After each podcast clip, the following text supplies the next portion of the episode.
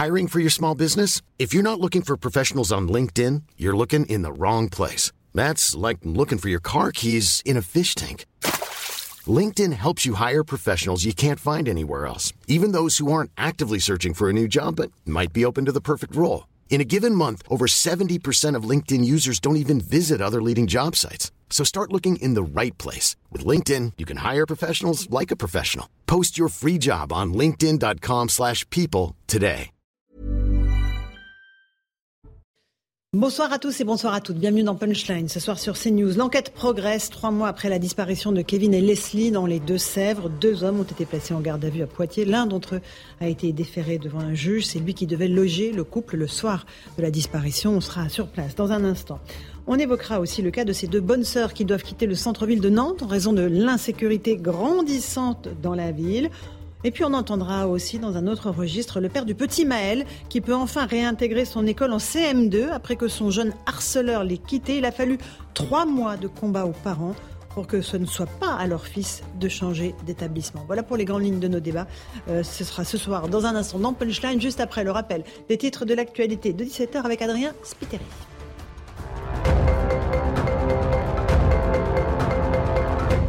Emmanuel Macron est au Gabon, à Libreville. Le président participe à un sommet consacré à la protection des forêts tropicales.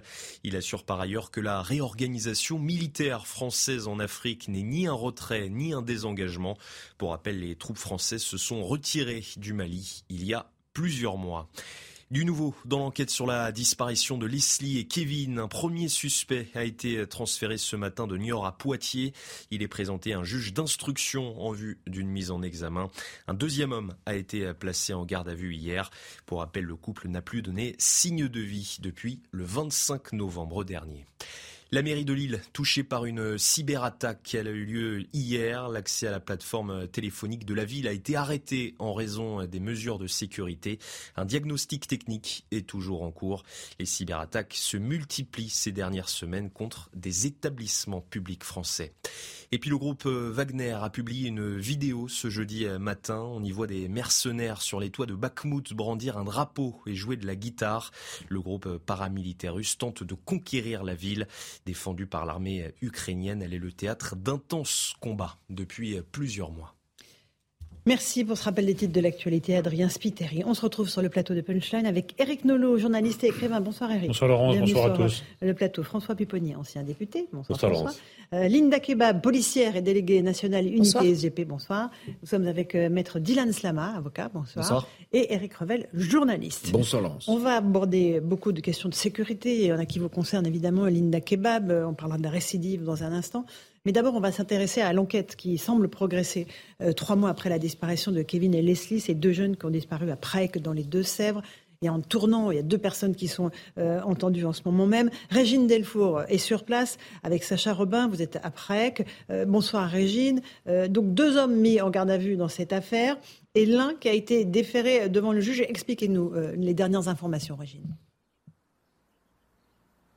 Oui, Laurence, l'homme donc qui a été interpellé mardi matin en Vendée chez son père, donc et le principal suspect a été déféré ce matin au tribunal judiciaire de Poitiers pour être présenté à un juge d'instruction dans une éventualité d'une mise en examen. Alors, cet homme a une vingtaine d'années, il est proche du couple et il devait héberger Leslie et Kevin dans la maison qui se trouve derrière moi ici à Prahecq. Sur les portes et les fenêtres, il y a des scellés qui sont posés et c'est pour cette raison qu'il a été interpellé en Vendée chez son père. Alors c'est l'incohérence dans ses propos qui a poussé les enquêteurs à l'interpeller puisqu'il dit qu'il a quitté Prahecq à dix-sept heures trente, qu'il est parti à une soirée techno, qu'il n'est rentré que le dimanche et à d'autres il aurait dit qu'il avait été à un dîner auquel assistaient Leslie et Kevin à même pas dix mètres de là dans une petite rue adjacente. Donc euh, c'est euh, ces, ces propos euh, totalement incohérents. Donc euh, voilà, euh, il l'est euh, entendu depuis euh, ce matin. Un autre homme a été interpellé hier à quatorze heures à La Rochelle. Il a été placé en garde à vue. Cet homme, il a vingt-deux ans. La garde à vue devrait être prolongée. Nous attendons que le procureur de la République de Poitiers, Cyril Lacombe, s'exprime via un communiqué en fin de journée. Merci pour toutes ces précisions, Régine Delfour et, et Sacha Robin.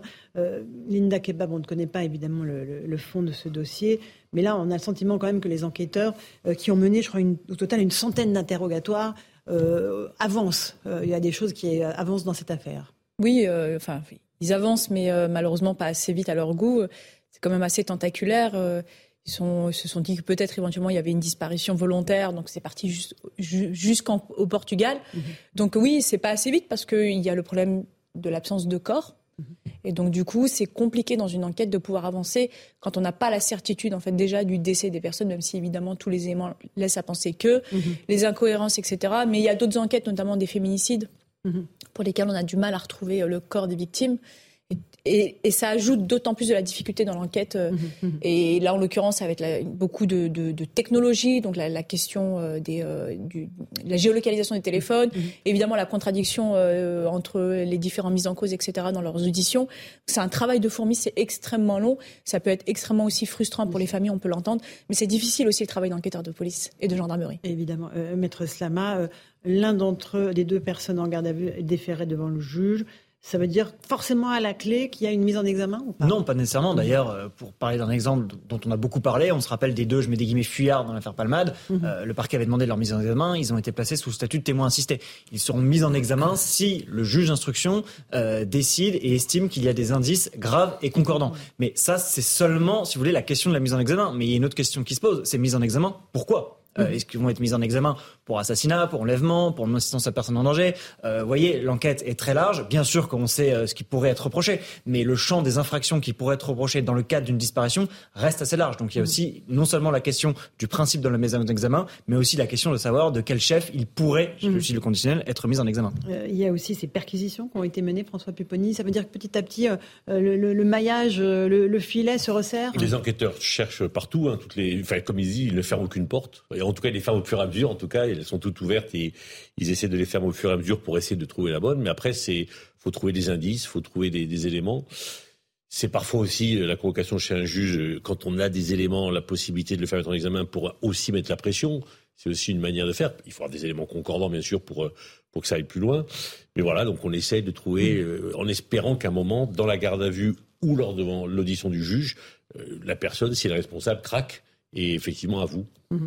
Donc, euh, par recoupement, effectivement. Euh, Eric Nolot, c'est encore une sombre affaire. Hein. L'actualité, nous, euh, malheureusement, est assez sombre en ce moment. Moi, je suis un grand amateur des romans de Simenon. Et à chaque fois qu'il y a une affaire comme ça, je me retrouve dans un roman de Simenon. C'est d'autant plus troublant que ça se passe dans une région où a habité assez longuement euh, mm-hmm. Georges Simenon. Et c'est toujours une réflexion sur le mal. Les cinquante nuances du mal, on a l'impression que mm-hmm. la rubrique du fait divers est inépuisable, qu'il y aura toujours de nouvelles manières pour euh, l'humanité de montrer ses, ses plus mauvais côtés. C'est fascinant au sens euh, étymologique du mot, c'est-à-dire mm-hmm. c'est un mélange d'attirance et de dégoût. On est dégoûté parce que c'est toujours des affaires de mort, de, de, de, de, de viol, avec dépeçage. Parfois, c'est des, des oh. détails sordides. Et sans on est complètement. Cas... Enfin, on non, non mais je, je parle en général non, du non, fait divers en général, bien sûr. Hein. Mm-hmm. Euh, et on est à la fois attiré parce que c'est la face sombre de l'humanité. On se dit c'est des gens qui sont pas très différents de nous et qui tout d'un coup basculent dans une toute mm-hmm. autre dimension. Mm-hmm. Eric Revel, le fil rouge là encore, c'est sans doute le trafic de stupéfiants, hein, parce que oui, euh, ouais, la ouais, personne ouais. qui est déférée devant la justice était connue pour être euh, un dealer. Oui, oui. Alors moi, j'ai pas lu beaucoup de livres de Simenon, mais ce que je note, c'est que en bientôt fait, la retraite, euh, Eric. Ouais, ouais, ouais, j'en lirai peut-être davantage, mais ce que je veux dire, c'est que euh, pour moi, ça ressemble de moins en moins à des faits divers et de plus en plus à des faits de société en réalité. Moi, ce qui me, ce qui me, me remplit de désespoir, c'est que j'ai l'impression qu'on assiste avec euh, euh, l'engrenage de ces faits de société, donc mmh. à, à une société qui est en train de, de, de basculer littéralement, où il n'y a plus de limite dans l'horreur. Bon, on ne mmh. sait pas ce qui s'est passé pour ce jeune couple, mais euh, euh, quand vous regardez le nombre de, de, de meurtres, d'attaques, de viols, de fémicides mmh. que cette société... Euh, Euh, maintenant euh, additionne, on se dit mais dans quelle, dans quelle société vit-on aujourd'hui ? On a l'impression qu'il n'y a plus d'horreur, à, il n'y a plus de limite à, à aucune horreur, mmh, mmh. et ça, ça me frappe euh, beaucoup, parce que là on parle de, de, de, de ce jeune couple qui a disparu sans savoir euh, ce qu'il en est, mais euh, est-ce que euh, on a souvenance de, d'une, d'une addition aussi euh, formelle, aussi rapide de, de, de crimes, de viols, de fémicides ? Moi j'ai l'impression qu'on est dans un tourbillon euh, sans si fin, c'est exceptionnel euh, ou pas, euh...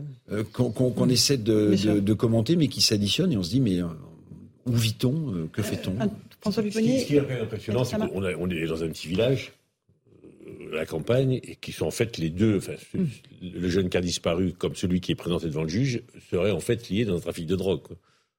Mm. Quand on parlait hier du, du problème que la drogue est partout, ah, oui, et que ça. le trafic se développe partout, et que mm. la consommation en France prend des proportions qui sont catastrophiques, voilà, au, au plus fin fond des, de nos campagnes, mm. ça deal et ça consomme. D'accord. Euh, Linda Kebab, il y a une accumulation à faire ou euh, c'est toujours comme ça en réalité ? euh, Les médias s'en emparent pour certaines, mais vous, les policiers, c'est votre quotidien évidemment ? Oui, en fait, ça donne le sentiment d'enquête à tiroir un petit peu. Donc on part de disparition, comme vous disiez tout à l'heure, on ne sait pas, séquestration, homicide, enlèvement, on ne sait pas. Mais en tout cas, euh, derrière, il y a après une question de trafic de stu, peut-être euh, une question d'argent aussi. Donc les enquêtes à tiroir, c'est aussi ce qui permet de trouver de l'alibi, en fait. Donc euh, c'est quelque chose de tout à fait normal. Et en, au contraire, plus on ouvre de tiroir et plus on consolide l'enquête. Mmh. Maître Slama ? Oui, je pense, fait divers, fait de société, je ne ferme pas la porte au débat, mais je pense qu'il faut être prudent, notamment sur cette affaire. Mais même, je sais qu'on avait beaucoup entendu, par exemple, euh, la résurgence des violences contre les professeurs s'agissant euh, du crime qui a été commis euh, récemment. Moi, j'avais fait des recherches, je me suis posé des questions et je me suis rendu compte que euh, les crimes à l'encontre de professeurs, par contre, il y en a eu beaucoup, un certain nombre, pas beaucoup, il y en a eu plusieurs dans les années quatre-vingts, plusieurs dans les années quatre-vingt-dix. Absolument. Est-ce que ce sont vraiment euh, des faits totalement nouveaux ? Je pense qu'il faut être prudent. Euh, alors, moi, j'aime la littérature, j'aime aussi le cinéma, et, et je suis assez admiratif de ce que font les gendarmes et les, les, et les enquêteurs dans ce dossier, et je trouve que dans le film qui a été multiprimé, La Nuit du douze, on voit beaucoup euh, le travail des enquêteurs, comment est-ce qu'ils ferment les portes, comment ils les ouvrent. Et donc, bon, on n'a bien sûr pas accès là à ce dossier, mais c'est vrai que c'est intéressant euh, de se plonger, et, et ce film-là, je trouve, permet de, d'essayer de mieux comprendre comment euh, travaillent ces enquêteurs pour réussir justement à, à, à interpeller un certain nombre de personnes. C'est un autre type de violence qui concerne Nantes. On parle très très souvent de Nantes, de l'insécurité dans le centre-ville de Nantes. Là, euh, ce qui nous a interpellés à, à CNews, c'est que deux religieuses, deux bonnes sœurs, ont décidé de quitter le centre-ville. Tant, euh, elles sont euh, au quotidien confrontées à l'agressivité, les incivilités, les crachats, les insultes. Explication de Michaël Chailloux qui a rencontré l'une d'entre elles. Depuis huit ans, les deux religieuses veillent au quotidien sur cette église Sainte-Croix, en plein centre-ville de Nantes, ouverte à tous. C'est un crève-cœur de partir, disent-elles aujourd'hui, mais elles se sentent épuisées face à l'insécurité. On n'est pas les franciscains du Bronx et je pense qu'aussi euh, il faut peut-être une, une carrure un peu plus forte pour être en ce lieu. Si on n'avait pas eu ces petits cours de, de self-défense, ça aurait pu être des agressions physiques. En fait, on a su prendre de la distance quand ça devenait dangereux. Et on a eu quand même une personne qui nous a craché dessus et qui, en, qui est aussi une autre personne qui en serait venue aux mains s'il n'y avait pas des paroissiens, des fidèles ou des gens qui étaient intervenus. Les religieuses précisent que les choses vont mieux depuis novembre et l'arrivée de renforts policiers en centre-ville. Mais leur décision est prise, une décision que comprennent les commerçants qui déballent devant l'église et les paroissiens. L'église, c'est un endroit de refuge aussi, donc euh, forcément ils sont... Ils sont au premier plan, quoi, les bonnes les sœurs. Voilà. Pour leur sécurité, quoi. Elles ont peur, elles vivent continuellement, comme nous on fait d'ailleurs dans le quartier, on a peur de tout. Hein. Pourquoi ? Qu'est-ce qui se passe dans ce quartier ? Bah, vous ne voyez pas les clients, la clientèle qu'il y a ? Vous voyez, à côté, à côté du parking de Cré, c'est pas mal. Avec les chiens, les... Ben, non, non. Les deux sœurs partiront en juillet. La paroisse Sainte-Croix recherche des volontaires pour reprendre la mission. C'est, c'est terrible parce qu'on s'en prenait aux policiers, bah, aux élus, bah, aux pompiers, aux médecins. Mais alors là, les bonnes sœurs, bah, là, on oui, franchit mais, encore un oui, cap. Oui, moi je voulais rebondir sur ce que vous disiez, maître. Tout à l'heure, vous disiez, bah non, il y a eu des agressions d'enseignants dans les années quatre-vingts quatre-vingt-dix. Des meurtres. Des meurtres. Mmh. Eh bien, moi je maintiens qu'il ne s'agit pas de faits divers, mais de faits de société. Vous avez euh, en souvenir, en souvenance Euh, que des religieux soient obligés de quitter un centre-ville en France parce qu'on les agresse, parce qu'on leur crache dessus. Non. Donc la société, une affaire dont on ne sait rien et des religieux, c'est deux choses différentes. La société est en train de basculer dans autre chose que, que vous le, l'acceptiez ou pas. Et ça, c'est une illustration parfaite. Mmh. Moi, je me souviens pas, si vous voulez, que dans un pays comme le nôtre, où la tradition, même si les églises sont moins pleines qu'avant, et judéo-chrétiennes, des, des, des sœurs euh, d'une congrégation soient obligées de quitter euh, leur, leur, une leur ville lieu comme de, Nantes, on une parle ville de comme Nantes. Leur lieu de prière, leur lieu de prière pour aller ailleurs. On en est rendu là. C'est un, dossier, c'est un fait de société. Non, mais c'est un qui dossier à double fond, parce qu'en effet, ça se passe à Nantes. Alors d'abord, Nantes, à tort ou à raison, c'est, c'était longtemps associé, cette région plus globalement, à une certaine douceur de vivre. On était loin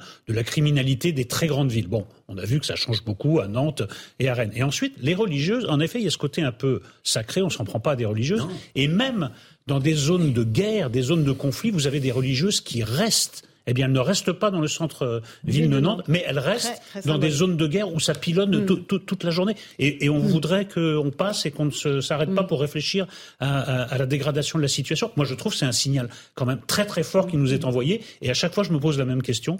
Quel sera le signal qui nous fera réagir ? Quelle force faudra-t-il ? Quel drame faudra-t-il pour que nous prenions conscience de la situation ? François Pupponi. Faut, faut, faut, c'est terrible. Je, je suis catastrophé par ce que j'entends. Il faut essayer de comprendre. Il y a de l'insécurité, ça c'est sûr, au cœur de Nantes. C'est depuis quelques années, c'est devenu insupportable. Euh, ça a beaucoup été lié aussi avec les zadistes, hein, qui se sont implantés là-bas, mm-hmm. avec des gens aussi qui... Notre-Dame-des-Landes Notre-Dame-des-Landes, mm-hmm. ils, sont, ils sont arrivés là-bas, il y a des groupes qui sont arrivés là-bas, qui se sont installés. Euh, il y a beaucoup de mendicité, il y, a, il y a aussi des gens qui sont venus pour le deal, enfin tout un peu mêlé. Et il y avait une espèce de passivité de la municipalité. C'est-à-dire de, c'était un peu les municipalités de l'ouest de la France, beaucoup de gauche, hein, socialistes, qui considérait qu'effectivement tout allait bien, que c'était parfait et qu'on ne devait pas être trop autoritaire. Bon, ben, de là, ils sont rattrapés par la dualité. Après, il faut peut-être analyser. Enfin, ce serait intéressant d'avoir une discussion avec ses sœurs parce que il y a peut-être aussi une autre stratégie. Il y a des gens qui veulent faire partir euh, ben, des religieuses parce qu'elles sont religieuses. Bon. Si elles ne sont victimes que d'insécurité, c'est catholique. Mais s'il y a autre chose, bon, je ne vais pas tomber dans le, le, la paranoïa et considérer qu'il y a des réseaux derrière qui organisent ça, mais... Moi, j'avais connu à Sarcelles un autre phénomène. On venait cracher sur les étals des bouchers traditionnels. Ah oui. Ils vendaient du porc. Ah d'accord. Cracher okay. dessus. Et on attaquait les bouchers, les bouchers en disant « Vous n'avez rien à faire là, quoi, parce que vous vendez du porc. » Et donc, bah, ils partaient. Voilà. Donc, il y a aussi derrière des stratégies bien mmh. organisées pour euh, faire partir les gens et prendre la place. Mais après, je ne dis pas sûr. que c'est le cas là, mais il faut peut-être analyser, quoi. On va entendre dans un instant quelqu'un de la mairie qui dit pourtant qu'il y a eu de nombreux renforts euh, policiers qui ont été amenés dans le centre-ville de Nantes. Linda Kebab, visiblement, ça ne suffit pas à protéger les bonnes sœurs dans l'église. Alors, officiellement, on annonce soixante-dix policiers, euh, escadrons de gendarmerie, euh, compagnie de C R S. Alors, euh, quand on dit soixante-dix, il euh, faut toujours apprendre avec des pincettes, puisque pour soixante-dix arrivants, combien de partants ? On oublie souvent de parler, euh, parce que... Vous avez raison. Le, les mutations à la police se font en turnover, donc il y a forcément des départs. Euh, la particularité là, de cette affaire, et elles le disent hein, dans, les, euh, dans les, euh, les prises de parole, c'est beaucoup d'incivilité. Et en fait, ce qu'elles constatent, c'est des personnes en ivresse euh, sur la voie publique, euh, qui consomment de, du stupéfiant, qui certainement souffrent de, de troubles psy. Et en réalité, ça parle d'un autre mot chez nous. Quelle est la prise en charge des personnes potentiellement dangereuses sur la voie publique qui euh, souffrent de problèmes psy qu'on met sous le tapis jusqu'au jour où elle passe à l'acte. Mmh. Et ensuite, on entend parler de déséquilibré, de troubles psy, de discernement, de, ou abolition en tout cas de, mmh. du discernement, et cetera. Et ben en fait, c'est déjà ça le, le, le sujet. Qu'est-ce qu'on fait de ces personnes ? Qu'est-ce que ces personnes font sans prise en charge ?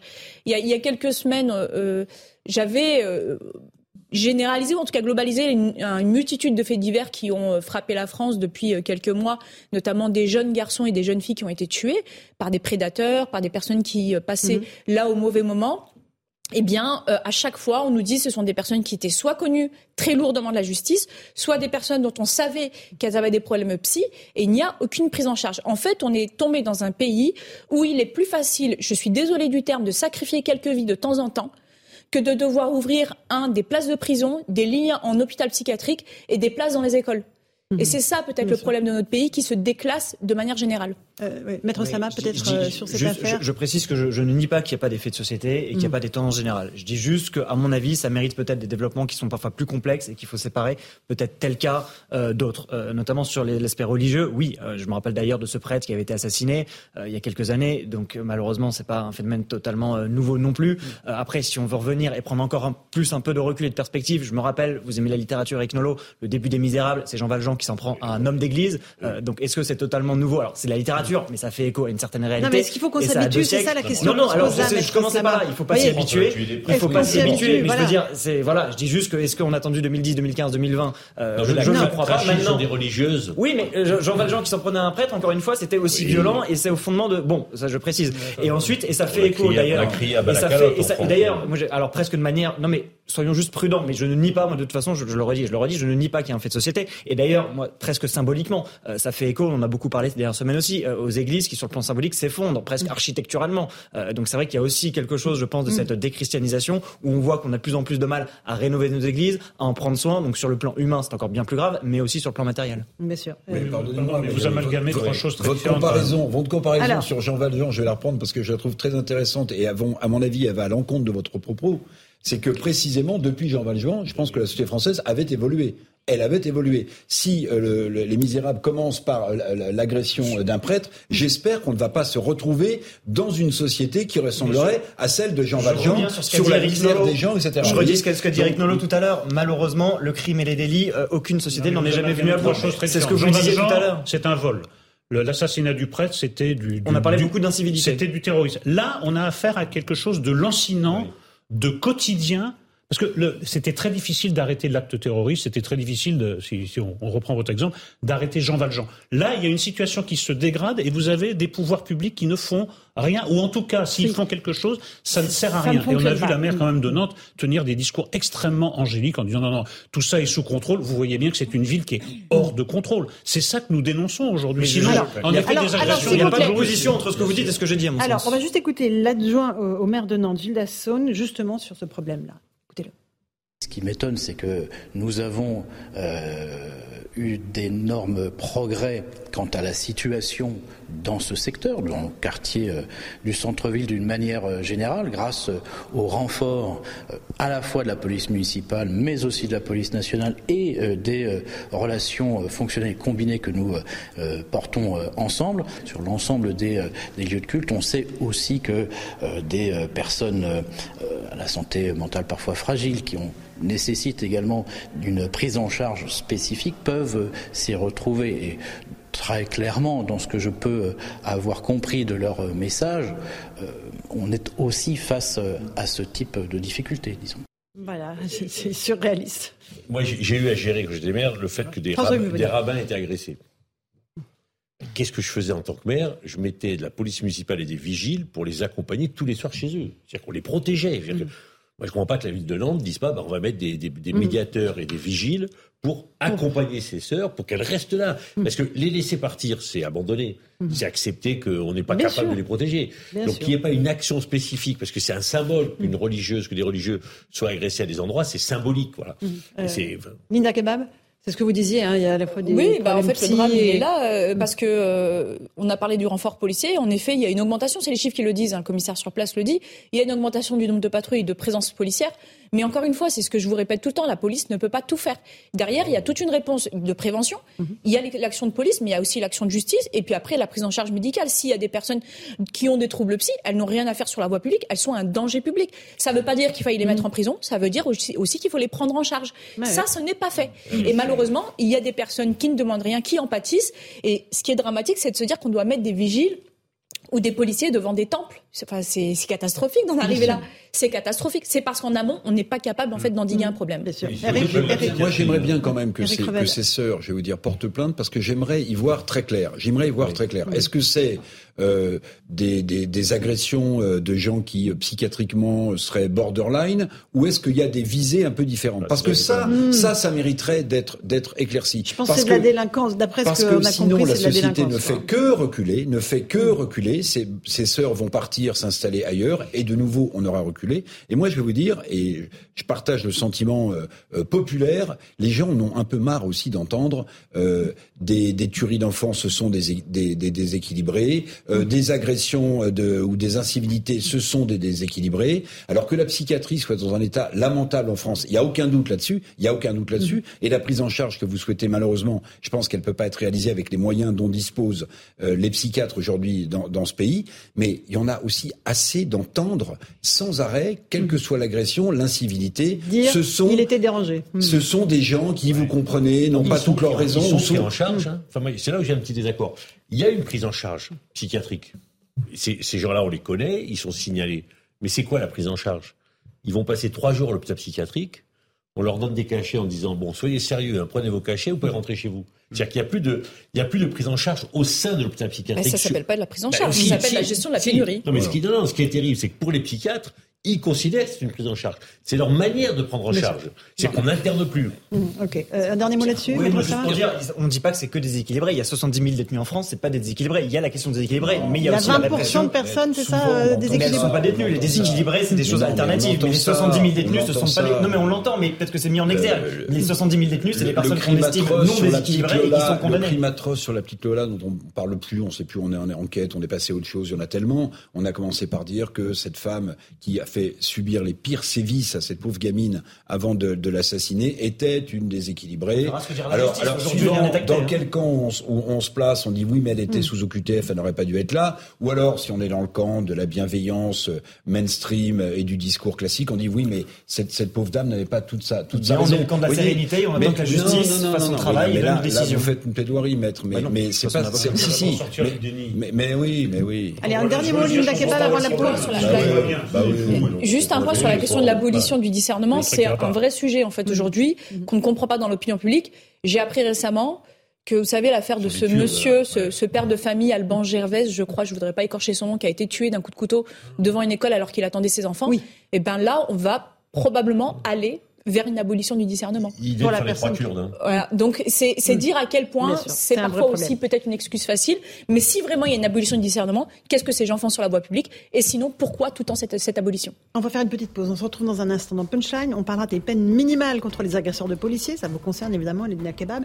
Et puis on parlera aussi de Maël, ce petit garçon de dix ans qui avait dû quitter son école après euh, harcèlement. Et bien, à trois mois de déscolarisation, il va enfin pouvoir revenir dans son école. Et c'est le harceleur qui va partir. A tout de suite dans Punchline.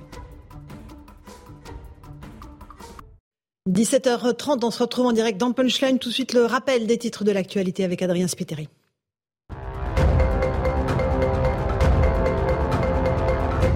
Il n'y aura pas de mars rouge, ce sont les mots de Bruno Le Maire. Le ministre de l'économie était en visite au salon de l'agriculture ce matin.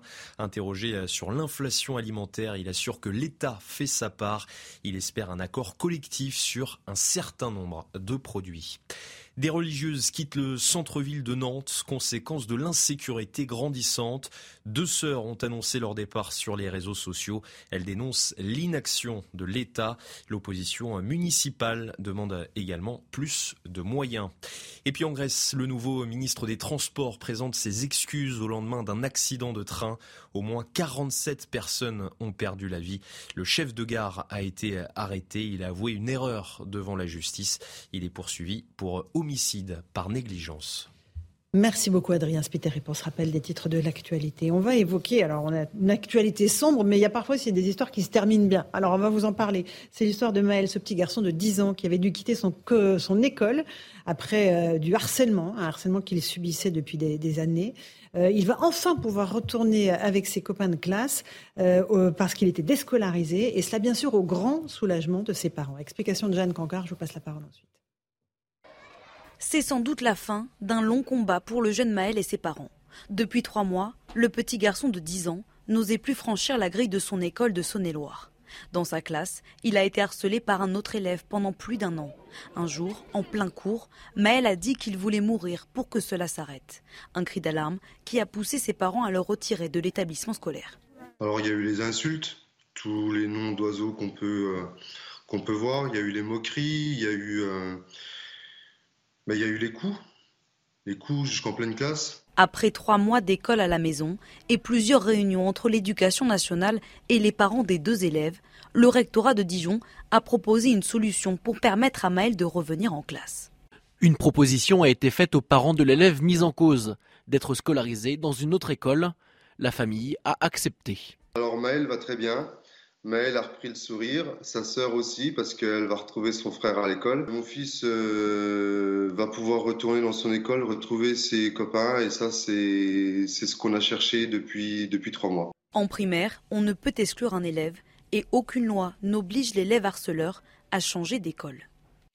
Voilà, ce qui est terrible, c'est qu'il a fallu trois mois de combat aux parents, déscolariser leur enfant, faire appel aux médias. Il était notamment chez une amie, Pascal Pro. Ouais. Sans ça, son gamin était toujours à la maison et le harceleur restait à l'école. Alors évidemment, quand on a dix ans, c'est plus difficile. Il n'y a pas de loi, on ne peut pas vous, vous sortir d'école. Mais François Buffon, oui, non, mais là, l'établissement aurait dû réagir tout de suite. C'est-à-dire, on peut effectivement ne pas exclure, mais on doit convoquer les parents de l'enfant harceleur. Mm-hmm. On peut sortir l'enfant harceleur de la classe. Il y a des dispositifs qui existent. On doit le faire prendre en charge éventuellement par le secteur pédopsychiatrique, parce qu'un enfant qui harcèle a besoin aussi d'une mmh. prise en charge, mais on ne peut pas laisser sans réaction pendant trois mois. Surtout que ce que dit le père, c'est que l'enfant aurait été frappé dans la classe. Et, et puis, bien entendu, il faut inciter les parents à porter plainte, parce que autant l'éducation nationale ne peut pas exclure l'enfant, mais elle peut le mettre de côté et, et l'empêcher de nuire, mais Mais la justice peut faire quelque chose. Porter plainte contre un petit garçon de dix ans, c'est compliqué, bah, oui, hein, mais, mais c'est une mais décision pas, lourde. Malheureusement, voilà. Pas d'autre solution mm-hmm. au niveau juridique, pour, mm-hmm. y compris pour que ça cesse. Bien sûr, bien sûr. Euh, Parce que, oui. Souvent, mm-hmm. la difficulté, c'est de faire prendre conscience aux parents de de, du, harceleur oui, du harceleur que leur enfant harcèle. C'est, oui. c'est donc euh, et, la plainte. Et le niveau de détresse de, du harcelé, de détresse, qui, qui avait ça. des pensées suicidaires à mais dix ans. Mais c'est surtout ça. Derrière le mot de harcèlement, il y a énormément de souffrance, il y a des dépressions, il y a des tentatives de suicide et il y a des suicides tout court. C'est une affaire à prendre très très au sérieux. Et puis, ce sont des, des jeunes gens, de très jeunes gens. Donc, c'est le premier signal à, à, à envoyer. Il y a des victimes, il y a des bourreaux. Là, l'éducation nationale, elle a un peu confondu les deux, oui, puisque oui. la sanction, c'était quand même la victime qui la prenait. Donc, c'était une forme de, de, de double peine. Moi, je me demande pourquoi il a fallu trois mois. Je me demande pourquoi M. Ndiaye ne s'est pas déplacé mm-hmm. pour un cas aussi grave. On a, on a quand même affaire à, à un enfant qui verbalise une situation de détresse. J'ai envie de mourir dans la, dans la bouche d'un enfant de dix ans, c'est terrible. Mm-hmm. Et puis Mme Macron qui a... Et, qui Visiblement, a, qui, voilà, qui a été mise au courant. Voilà, qui a été mise au, au, au courant, qui a fait de... Elle a raison d'ailleurs de, ce, de cette question du harcèlement une, une, une grande cause. Là aussi, j'aurais bien aimé qu'elle aille sur le terrain, accompagnée ou pas. Peut-être qu'elle va y aller, hein. Je crois qu'elle va recevoir les parents. Eh bien, ce serait très bien, mais mm. trois mois... à l'échelle d'une vie de, de, de gamin, trois mois à être déscolarisé quand on sait ce que les gamins ont traversé pendant les confinements, et cetera, mmh. je, je trouve que ce n'est pas admissible. Mmh. L'éducation nationale est un mammouth qui se Bien déplace sûr. trop lentement. Euh, Linda Kebab, en tant que policière, dix ans, c'est, c'est tellement... tellement jeune, disons, pour... Alors, juste pour répondre, l'éducation nationale violent. est un mammouth. En fait, c'est toutes les administrations françaises. Et l'éducation nationale, comme la police, comme le milieu hospitalier, sont des administrations françaises, avec beaucoup de pas de vagues. Il ne se passe absolument voilà. rien dans mon service. Et une mmh. école, c'est un service. Non, non, euh, circuler, il n'y a rien à voir. Et si c'est possible, on déplace la victime. Je vous rassure, on a malheureusement ça dans toutes les administrations, mmh. chez nous aussi. Il euh, faut rappeler que le harcèlement scolaire, c'est un délit, que malheureusement, il a des issues dramatiques. Qu'en effet, il y a euh, certainement des possibilités d'irresponsabilité pénale pour un enfant de dix ans. Mais néanmoins, on peut mettre en place des mesures éducatives. Ça mmh. peut au moins responsabiliser les parents. Alors, je ne connais pas du tout le contexte. Hein. On ne sait pas si les parents sont impliqués ou pas dans, mmh. dans, dans l'éducation, ou en tout cas dans le mmh. comportement de l'enfant. Mais en tout cas, ça pousse beaucoup plus les, les, les parents, avec des mesures judiciaires, à s'impliquer. Parce qu'à cet âge-là, en effet, on ne mettra pas un enfant en prison. Il n'y a même pas de sanction éducative à cet âge-là, de toute manière. En revanche, ce qui n'est pas normal, en effet, c'est la mesure administrative. Celle qui consiste à laisser un enfant harcelé sans euh, soutien de, sa scolarité, enfin, de son établissement scolaire, du euh, personnel euh, scolaire. Ah, bah, bien sûr. Et parfois, parfois, on est appelé, nous, par des élèves... Je pense, euh, je pense particulièrement aux policiers formateurs antidrogue, donc les P F A D, qui malheureusement aujourd'hui représentent peau de chagrin dans la police. Vous savez, ce sont des policiers qui vont dans les établissements scolaires et qui vont parler de prévention antidrogue. Et bien souvent, j'ai recueilli leurs témoignages et ils me disent eh ben, c'est souvent l'occasion pour des jeunes enfants de dix, onze ans, neuf ans, de nous dire « S'il vous plaît, monsieur et madame les policiers, c'est possible de régler mon problème parce que je suis harcelée à l'école. Mmh. » Et donc, en fait, combien de Maël en, en France, il y en a beaucoup plus qu'on ne le croit. Ouais. Et ce qui est dramatique, c'est qu'il aura fallu la médiatisation. Donc, est-ce qu'il faudra ah, tous les médiatiser ? Oui, s'il n'était pas passé sur les plateaux télé, notamment, Sinon, je, je le redis, euh, chez Pascal Praud, euh, il ne se passait peut-être mmh. rien. Eric Revel de, et Maître Sarah. Deux choses. Le pas de vague, vous avez tout à fait raison. Là, on parle de, de, d'un harceleur dans une école, mais vous avez aussi plein de profs qui ont été menacés. Euh, j'ai un souvenir, par exemple, à Nice, hein, où un prof de, d'éducation physique était menacé pour des questions religieuses et sa hiérarchie lui a dit « pas de vague ». Pas de vague. C'est-à-dire que l'éducation nationale met sous le tapis les problèmes qui l'assaillent, euh, et ça pour un harceleur ou pour un prof menacé. Puis la deuxième chose, la question que je me pose, c'est que le harceleur, si j'ai bien compris, il est déplacé dans un... Notre... Une autre école. Ok. Bah, j'espère qu'il va être pris en charge parce que mm-hmm. ce harceleur, euh, est-ce qu'il ne va pas s'en prendre à d'autres gamins? C'est une question qu'on peut se poser. C'est une oui. question qu'on peut bien se poser. Sûr, le, non, les, les harceleurs les visent, mais oui, mais visent des, ah oui. mais visent des profils particuliers. Donc j'espère que l'école qui l'accueille aujourd'hui a pris toute la mesure de l'élève qu'il est en train de, de, d'intégrer, de réintégrer dans l'éducation nationale, et qu'un autre enfant ou une autre enfant ne sera pas victime de ce harceleur, parce que ce serait, euh, alors, ce serait alors, dramatique. La, la difficulté... Pardon, Alors, je, rapidement, je partage moi tout ce qui a été dit sur le pas de vague, et cetera. Euh, ce qui permet quand même d'être un petit peu optimiste à mon sens, c'est que le harcèlement, c'est une affaire très vieille qui existe depuis des décennies et on en parle enfin. Euh, on en parle enfin, et si vous voulez, ça sort, ça, le, ça, ça émerge, ça pousse alors, le mur du son. Si je peux me permettre, Maître, on, on en parle depuis des décennies, mais c'est très récent que ça arrive jusqu'à la maison, parce que vous êtes harcelé via. Voilà, les et j'allais sociaux. ajouter, j'allais ajouter, non mais j'allais donc ajouter là, que on en parle et ça devient enfin un phénomène de société. Moi, je suis content que euh, Brigitte Macron euh, s'empare de cette question, et je voulais ajouter effectivement que euh, avec les réseaux sociaux, ça prend une ampleur euh, titanesque. Je pense que TikTok et beaucoup d'autres applications bien ne bien font sûr. pas encore le travail. En Angleterre, euh, une jeune enfant s'est suicidée à cause de TikTok, et TikTok a été mise en cause d'ailleurs par des magistrats. Mais si vous voulez, c'est un peu comme le bisou visitages, c'est quelque chose qui était plus ou moins admis, qui était sous les radars pendant des années. Il y a cinq ou dix ans, ça a émergé pour les visitages qu'il fallait remettre ça en question. Et là-dessus, ça émerge. C'est trop tard, c'est trop lent, mais bon, en tout cas, il y a un petit coin de ciel bleu. Mais, mais là, ce que, ce que devrait faire le ministre... Si, si vous permettez une chose qu'il faut ajouter, j'étais sur le plateau de Pascal Praud quand on a mm-hmm. reçu le, enfin, le, reçu le, le père bah, de, de Maël, c'est oui. pas le vrai prénom, mais le, mm-hmm. continuons à l'appeler Maël. Le, le père a dit que l'éducation nationale avait reconnu officiellement la situation de harcèlement. Alors, fait, effectivement, mmh. ça avance. Mais à partir de la reconnaissance, rien ne se passe. Mmh. En effet, votre enfant est harcelé. C'est quand même lui qui va partir. Il est dans une situation de détresse. Nous la reconnaissons, mais il ne se passe rien. Alors moi, je veux bien que ce soit un progrès qu'on reconnaisse, mais s'il n'y a pas d'actes qui suivent, ça ne sert pas à grand-chose. Le ministre devrait diligenter une inspection générale de l'éducation nationale pour évidemment. savoir comment ça a pu dysfonctionner. Évidemment. Et en tirer les leçons pour l'avenir, pour que ça ne recommence pas. Mmh. Bon, un dernier mot là-dessus. Euh, en tout cas, voilà, on souhaite une bonne scolarisation à Maël désormais dans, dans sa, écoutez, son école retrouvée. Souvent, on se regarde, on dit l'actualité, euh, on, c'est, oui, c'est, fois, ça c'est ton dire. sur ton. Là, vraiment, c'est une nouvelle qui fait plaisir. On va parler euh, des peines minimales contre les agresseurs de policiers. C'est une mesure que vous défendiez évidemment euh, avec votre syndicat S G P.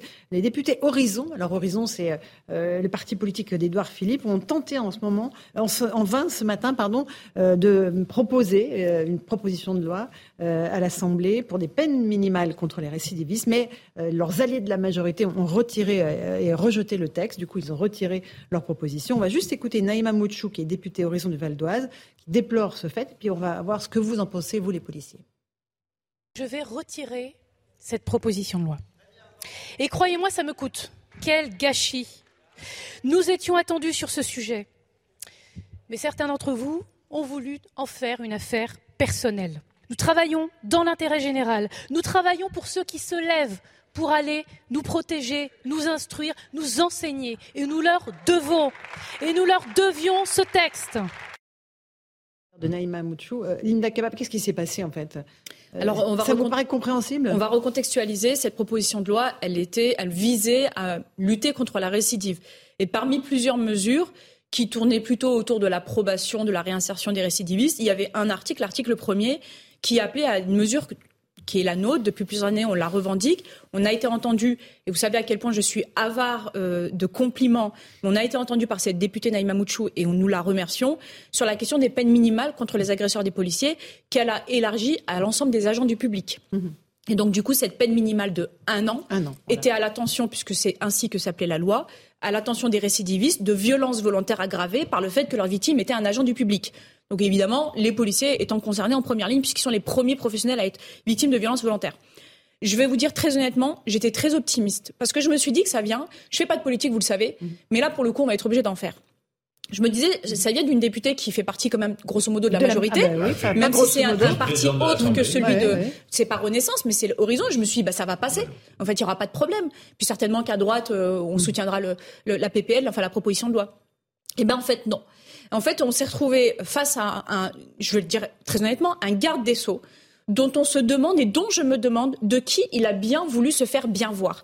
Parce que il y a deux ans, ce garde des Sceaux, notre organisation syndicale l'a rencontré quelques jours après la mort de notre collègue à Avignon, Éric Masson, quand il a été tué, froidement assassiné sur la voie publique. On avait abordé le sujet général des violences faites aux forces de l'ordre. Et il nous avait assuré de son soutien lorsque notre secrétaire général Grégory Joron, à l'époque, lui avait parlé des peines minimales. Il a fait semblant de nous dire à ce moment-là qu'il apporterait son soutien si ce sujet arrivait sur la question, au moment parlementaire. Et il ne l'a pas fait. Et il ne l'a pas fait. Mmh. Alors moi, j'aimerais bien savoir qui veut plaire. Est-ce que ce sont les Français dont l'opinion publique est majoritairement favorable à cette question des peines minimales, particulièrement pour cette cible, ou alors au syndicat de la magistrature, et à certains, je suis désolée, n'en prenez pas ombrage, c'est pas vous qui êtes visés, à une poignée d'avocats pénalistes professionnels de la libération des délinquants et des criminels. Alors moi, je suis extrêmement déçue. Je vous dis très honnêtement, il y a le syndicat de la magistrature, le garde des Sceaux et une poignée de députés de la majorité qui ont trahi. Alors, syndicat de la magistrature, il n'y a pas de surprise, hein. Mmh. Le garde des Sceaux et ses députés de la majorité, c'est une trahison, ni plus ni moins. Je salue cette députée, une mmh. fois n'est pas coutume, qui a décidé de retirer l'ensemble de la loi en disant que c'était avec ou sans cet article. Je veux juste rappeler quelque chose, c'est que la majorité a fait appel à la NUPES en commission des lois pour obtenir le rejet de cet article. D'accord. Ce qui est scandaleux, c'est qu'on vient à chaque fois opposer gauche et droite sur ce sujet. Mais qu'est-ce qu'il y a de gauche à accepter que des enseignants, des soignants, des chauffeurs de bus, parce que si on déteste les flics, il y a tous les agents du public qui servent de punching ball. Qu'est-ce qu'il y a de gauche à invisibiliser en permanence les victimes ? Cette proposition de loi, elle était importante, et particulièrement cet article, parce qu'il amenait une symbolique importante. Moi, qu'est-ce que je vais dire à mes collègues demain, lorsque blessés, mutilés, leurs aute- les auteurs des infractions dont ils sont victimes sont libérés et sortent du tribunal en sifflant ? Je n'aurai plus rien à leur dire. Et quel engagement on attend des policiers lorsque les institutions, et la première d'entre elles, le Parlement, n'est pas en mesure de les protéger. C'est une honte. Une Alors, honte. On va écouter Éric Dupond-Moretti, vous l'avez évoqué, il était à l'Assemblée, et vous allez voir. Écoutez. Euh, soyons pratico-pratiques et pragmatiques. Arrive euh, euh, le prévenu Duchemol. L'état de récidive est constaté. Il en courait cinq, il en court dix. Vous proposez un an auquel le juge peut déroger. Mais à quoi ça sert ? Et j'ajoute, je l'ai dit dans mon discours, qu'aujourd'hui, nous sommes non pas mieux disants, mais mieux faisants, puisque les pénalités dans le périmètre que vous avez choisi pour protéger, et je l'entends, les forces de sécurité intérieure notamment, aujourd'hui, c'est quatorze virgule deux mois d'emprisonnement ferme. Non seulement mieux disant le droit positif qui est le nôtre, mais les magistrats mieux faisant en termes de sévérité. À quoi ça sert ? Voilà, pour Éric Dupond-Moretti. Alors, je vous laisse répondre, et puis après, vous aurez tout ça. Oui, je vais lui répondre. En fait, ça sert juste à concrétiser des choses très simples. Parce que pour être emprisonné en France, on est arrivé dans un pays où il faut soixante mentions, en fait, dans, dans son casier pour être emprisonné. Première chose. Donc, quand il parle de temps d'emprisonnement, il oublie de donner le profil des personnes qui sont condamnées à des peines de prison. Et puis après, il y a la question de l'effectivité de la peine de prison. Et la France est un mauvais élève en matière d'effectivité de la peine de prison. On prononce une peine de prison, sortez libre, monsieur, et si un jour, si Dieu le veut, on vous met la main dessus, on aura sorti une fiche de recherche à votre, à votre mmh. attention, et si on arrive à vous mettre la main dessus dans deux ou trois ans, bah, ou en tout non. cas avant que la fiche ne soit, euh, soit obsolète, eh bien vous ferez votre peine de prison. Donc c'est faux. Juste une chose, cette peine minimale, elle concernait une niche, je vous l'ai dit, des violences volontaires à l'attention des agents du public. Et quand j'entends le garde des Sceaux qui dit « Oui, mais vous comprenez, à la surpopulation carcérale, et cetera » Mais attendez, mais ça ne concerne pas la majorité des Français. J'entends qu'en effet, les peines planchers mmh. version Sarkozy étaient euh, dysfonctionnées notamment parce que les peines de prison ne correspondait pas en fait à ce que ce, ce dispositif législatif de, dispositif prévoyait.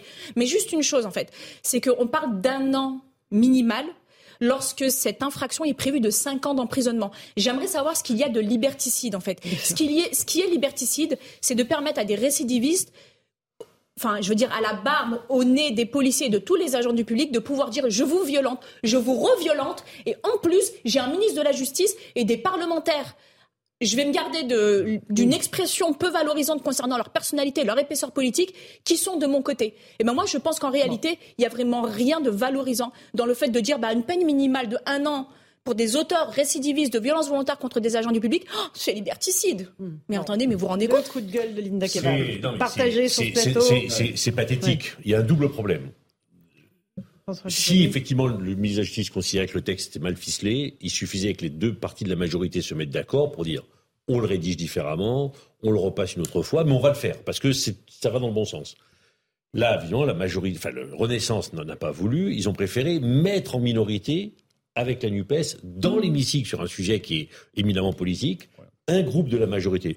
Pourquoi ? Pour, pour moi, pour une raison très simple, comme c'est présenté par le parti d'Édouard Philippe, c'est de dire on dit à Édouard Philippe, non, non, non, les patrons c'est nous, non, c'est, c'est pas voilà. de c'est de la petite politique, politique sur un peu... sujet éminemment politique. Et ce sujet politique, donc c'est un couac majeur. Ce sujet politique, il devrait être traité. Oui, ça va dans le bon sens. Eh ben, si c'est Édouard Philippe qui le présente, c'est pas grave. Si ça va dans le bon sens, on le vote. Et on ne se fait François, pas... mais c'est pas un couac, hein, c'est défendu par le garde des Sceaux. Ah oui, non, quand je dis c'est un couac majeur politique, être capable sur un sujet comme ça est... de, de, assume, de, hein. de, de, de mettre en difficulté Édouard Philippe uniquement pour des raisons purement que... de base politique, alors, ça n'a pas de sens. Euh, Maître Slama ? Oui, j'aimerais répondre à plusieurs choses. Je comprends complètement votre émotion et votre colère. On partage les mêmes ah oui, objectifs. Il y a aussi beaucoup de raisonnements parce que ce sont des années de travail, de constatation. Je ne me base pas sur du statistique, mais sur de l'empirique. C'était pas une manière de dire qu'il n'y avait pas de raison du tout. Je comprends votre raisonnement, je comprends tout.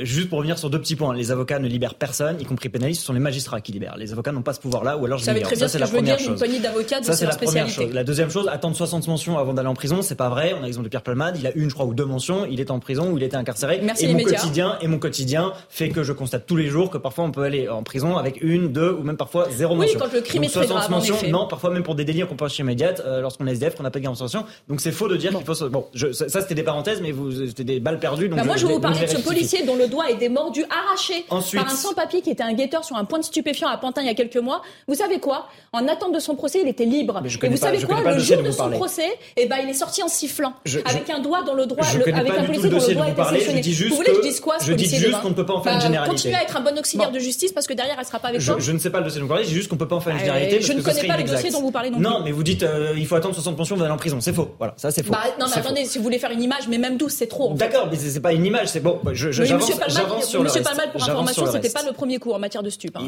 Pas soixante mentions, pas soixante mentions. Oui, euh, il y avait usage. Non, mais bon, c'est pas dix. Non, mais même dix, c'est faux, même cinq, c'est faux. On va en prison très rapidement. D'accord, très bien. Je vais vous sortir les dossiers dans ces cas. On pourra en parler. Il y a aucun souci. J'avance sur le reste. Vous avez une profession à défendre, et cetera. Mais moi, j'ai des policiers qui sont sur le terrain. C'est la justice. Moi, je suis des policiers qui sont sur le terrain. Nous sommes des auxiliaires de justice. C'est des décisions que prennent les magistrats. Encore une fois, c'est pas les avocats qui prennent ces décisions. Non mais je, je vous parle, je vous parle des avocats pénalistes, dont des associations ont été partie prenante dans ce sujet puisqu'ils ont diffusé un communiqué de presse hier, main dans la main avec le syndicat de la magistrature. C'est moi qui l'ai inventé le logo Alors, de l'association des avocats pénalistes, c'est pas moi. Non, mais Qu'est-ce attendez, que vous dites à ça ? Non, des fait... avocats qui prennent position sur un mais... dispositif législatif, j'ai envie de dire d'ailleurs. Pourquoi ? C'est pourquoi quoi l'intérêt en mais fait Pourquoi est-ce que des magistrats pourquoi les avocats pas... pas... Non mais c'est quoi la... Mais pareil, c'est quoi l'intérêt Mais pourquoi les avocats ne peuvent pas prendre part au débat public ? Et bien alors dans ces cas-là, dans ces... mais parce que en quoi ils sont des agents du public en fait dans l'absolu ? Non, ils sont des acteurs du monde judiciaire. Ils, ils peuvent alors, avoir. Je, je, je vois pas pourquoi les avocats n'ont pas le droit de s'exprimer en tant que citoyens. J'ai toujours pas répondu sur le fond. On va se parler. Non non mais on va se parler en toute transparence et on sait comment ça marche. Les avocats, les magistrats, les policiers savent très bien comment ça marche. Quand on parle d'individualisation de la peine, parce que ça a été un des arguments des anti-article premier de cette P P L, on nous a dit oui mais attendez, euh, on bafoue le droit d'individualisation de la peine des magistrats. Mais enfin, il y a des peines maximales. Ça, c'est pas non plus une insulte au droit pour les magistrats à individualiser les peines. Les peines minimales pour certains crimes, ça existe. On n'a pas dit que c'était un scandale. Et dernière chose, on sait très bien qu'on n'individualise rien. En fait... les peines, elles sont pas prononcées en fonction de la personnalité des auteurs, mais en fonction des moyens et de la personnalité d'un tribunal. Et pour les mêmes faits, pour le même auteur, le même profil, le même individu, la peine ne sera pas la même à Bobigny ou à Périgueux. On le sait, on le bon, sait ça. Allez, sur ça, sur ça, non mais voilà. Terminer rapidement sur la peine. Je vais, zéro. Oui, on a presque plus de temps. C'est compliqué de répondre à tout, donc j'avance parce que mais je suis pas, je, je suis pas d'accord avec ce que vous avez dit. Bon alors une minute rapidement. Et d'ailleurs, je, je voulais préciser aussi que je suis surpris que l'Assemblée soit aussi vite pour rendre un texte comme ça. Mais j'avance non, sur le reste et sur ce que je voulais dire.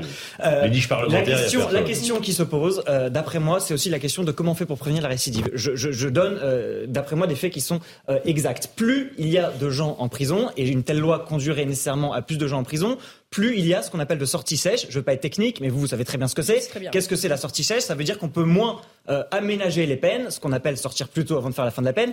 Et les chiffres sont formels là-dessus. Si on est rationnel, on le sait.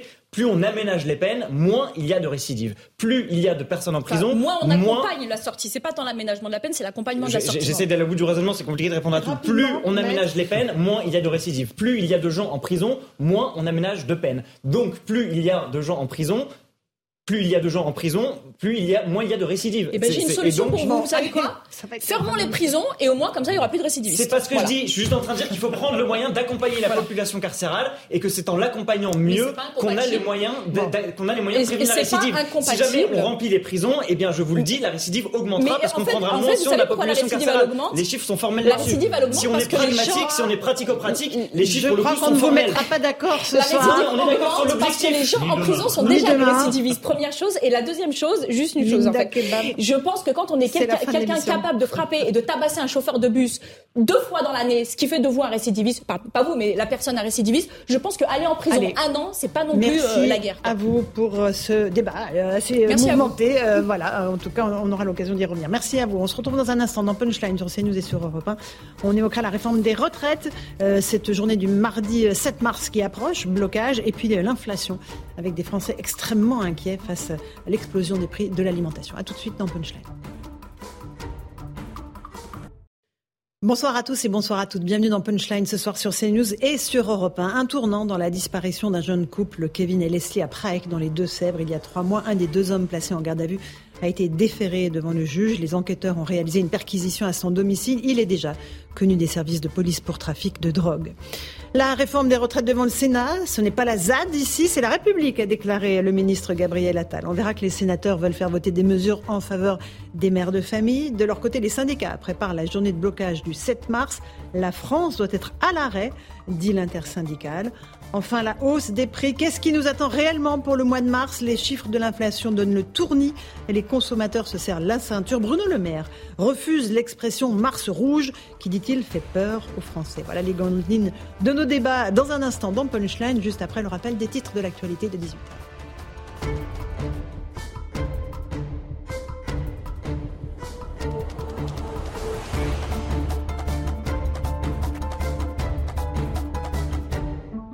Il est pile dix-huit heures, bienvenue si vous nous rejoignez à l'instant sur Europe un et sur CNews. Les débats sur la réforme des retraites ont donc commencé aujourd'hui au Sénat. Les sénateurs ont jusqu'au douze mars pour voter l'ensemble du texte.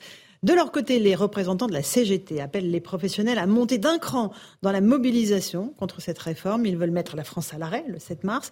Écoutez le secrétaire général de la C G T Énergie, Sébastien Ménesplier. La fédération promet une semaine noire dans l'énergie. Il y aura des coupures ciblées.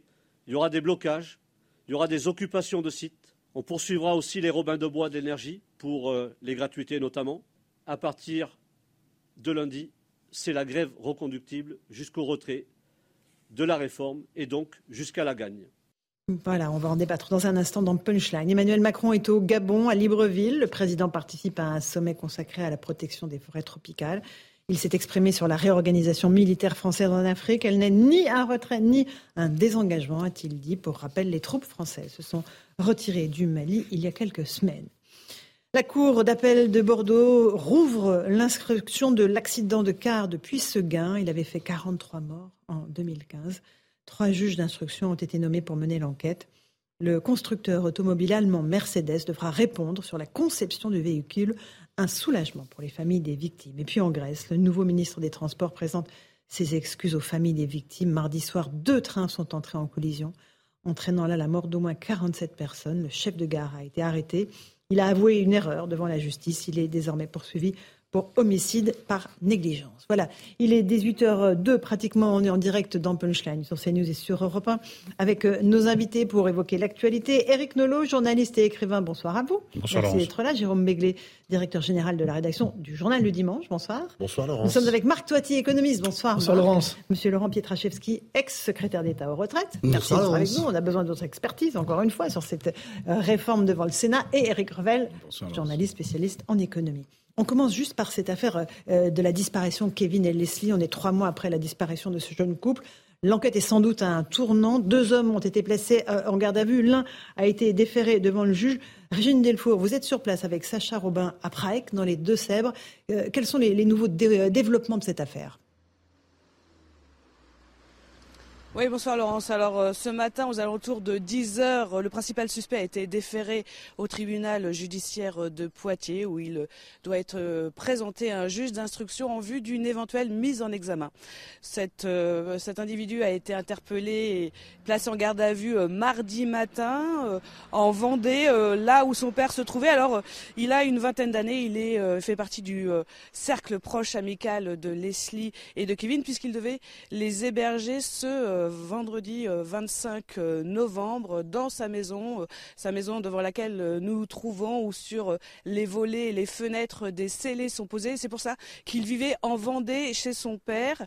Ce sont les incohérences qu'il a tenues dans les différents propos où il dit qu'après qu'il a quitté le village qui est de deux mille habitants aux alentours de dix-sept heures trente, qu'il n'est rentré que le dimanche, que la nuit il a passé une soirée dans une techno et puis à d'autres il a dit en fait qu'il était revenu dans la soirée pour aller dans un dîner où étaient conviés Kevin et Leslie.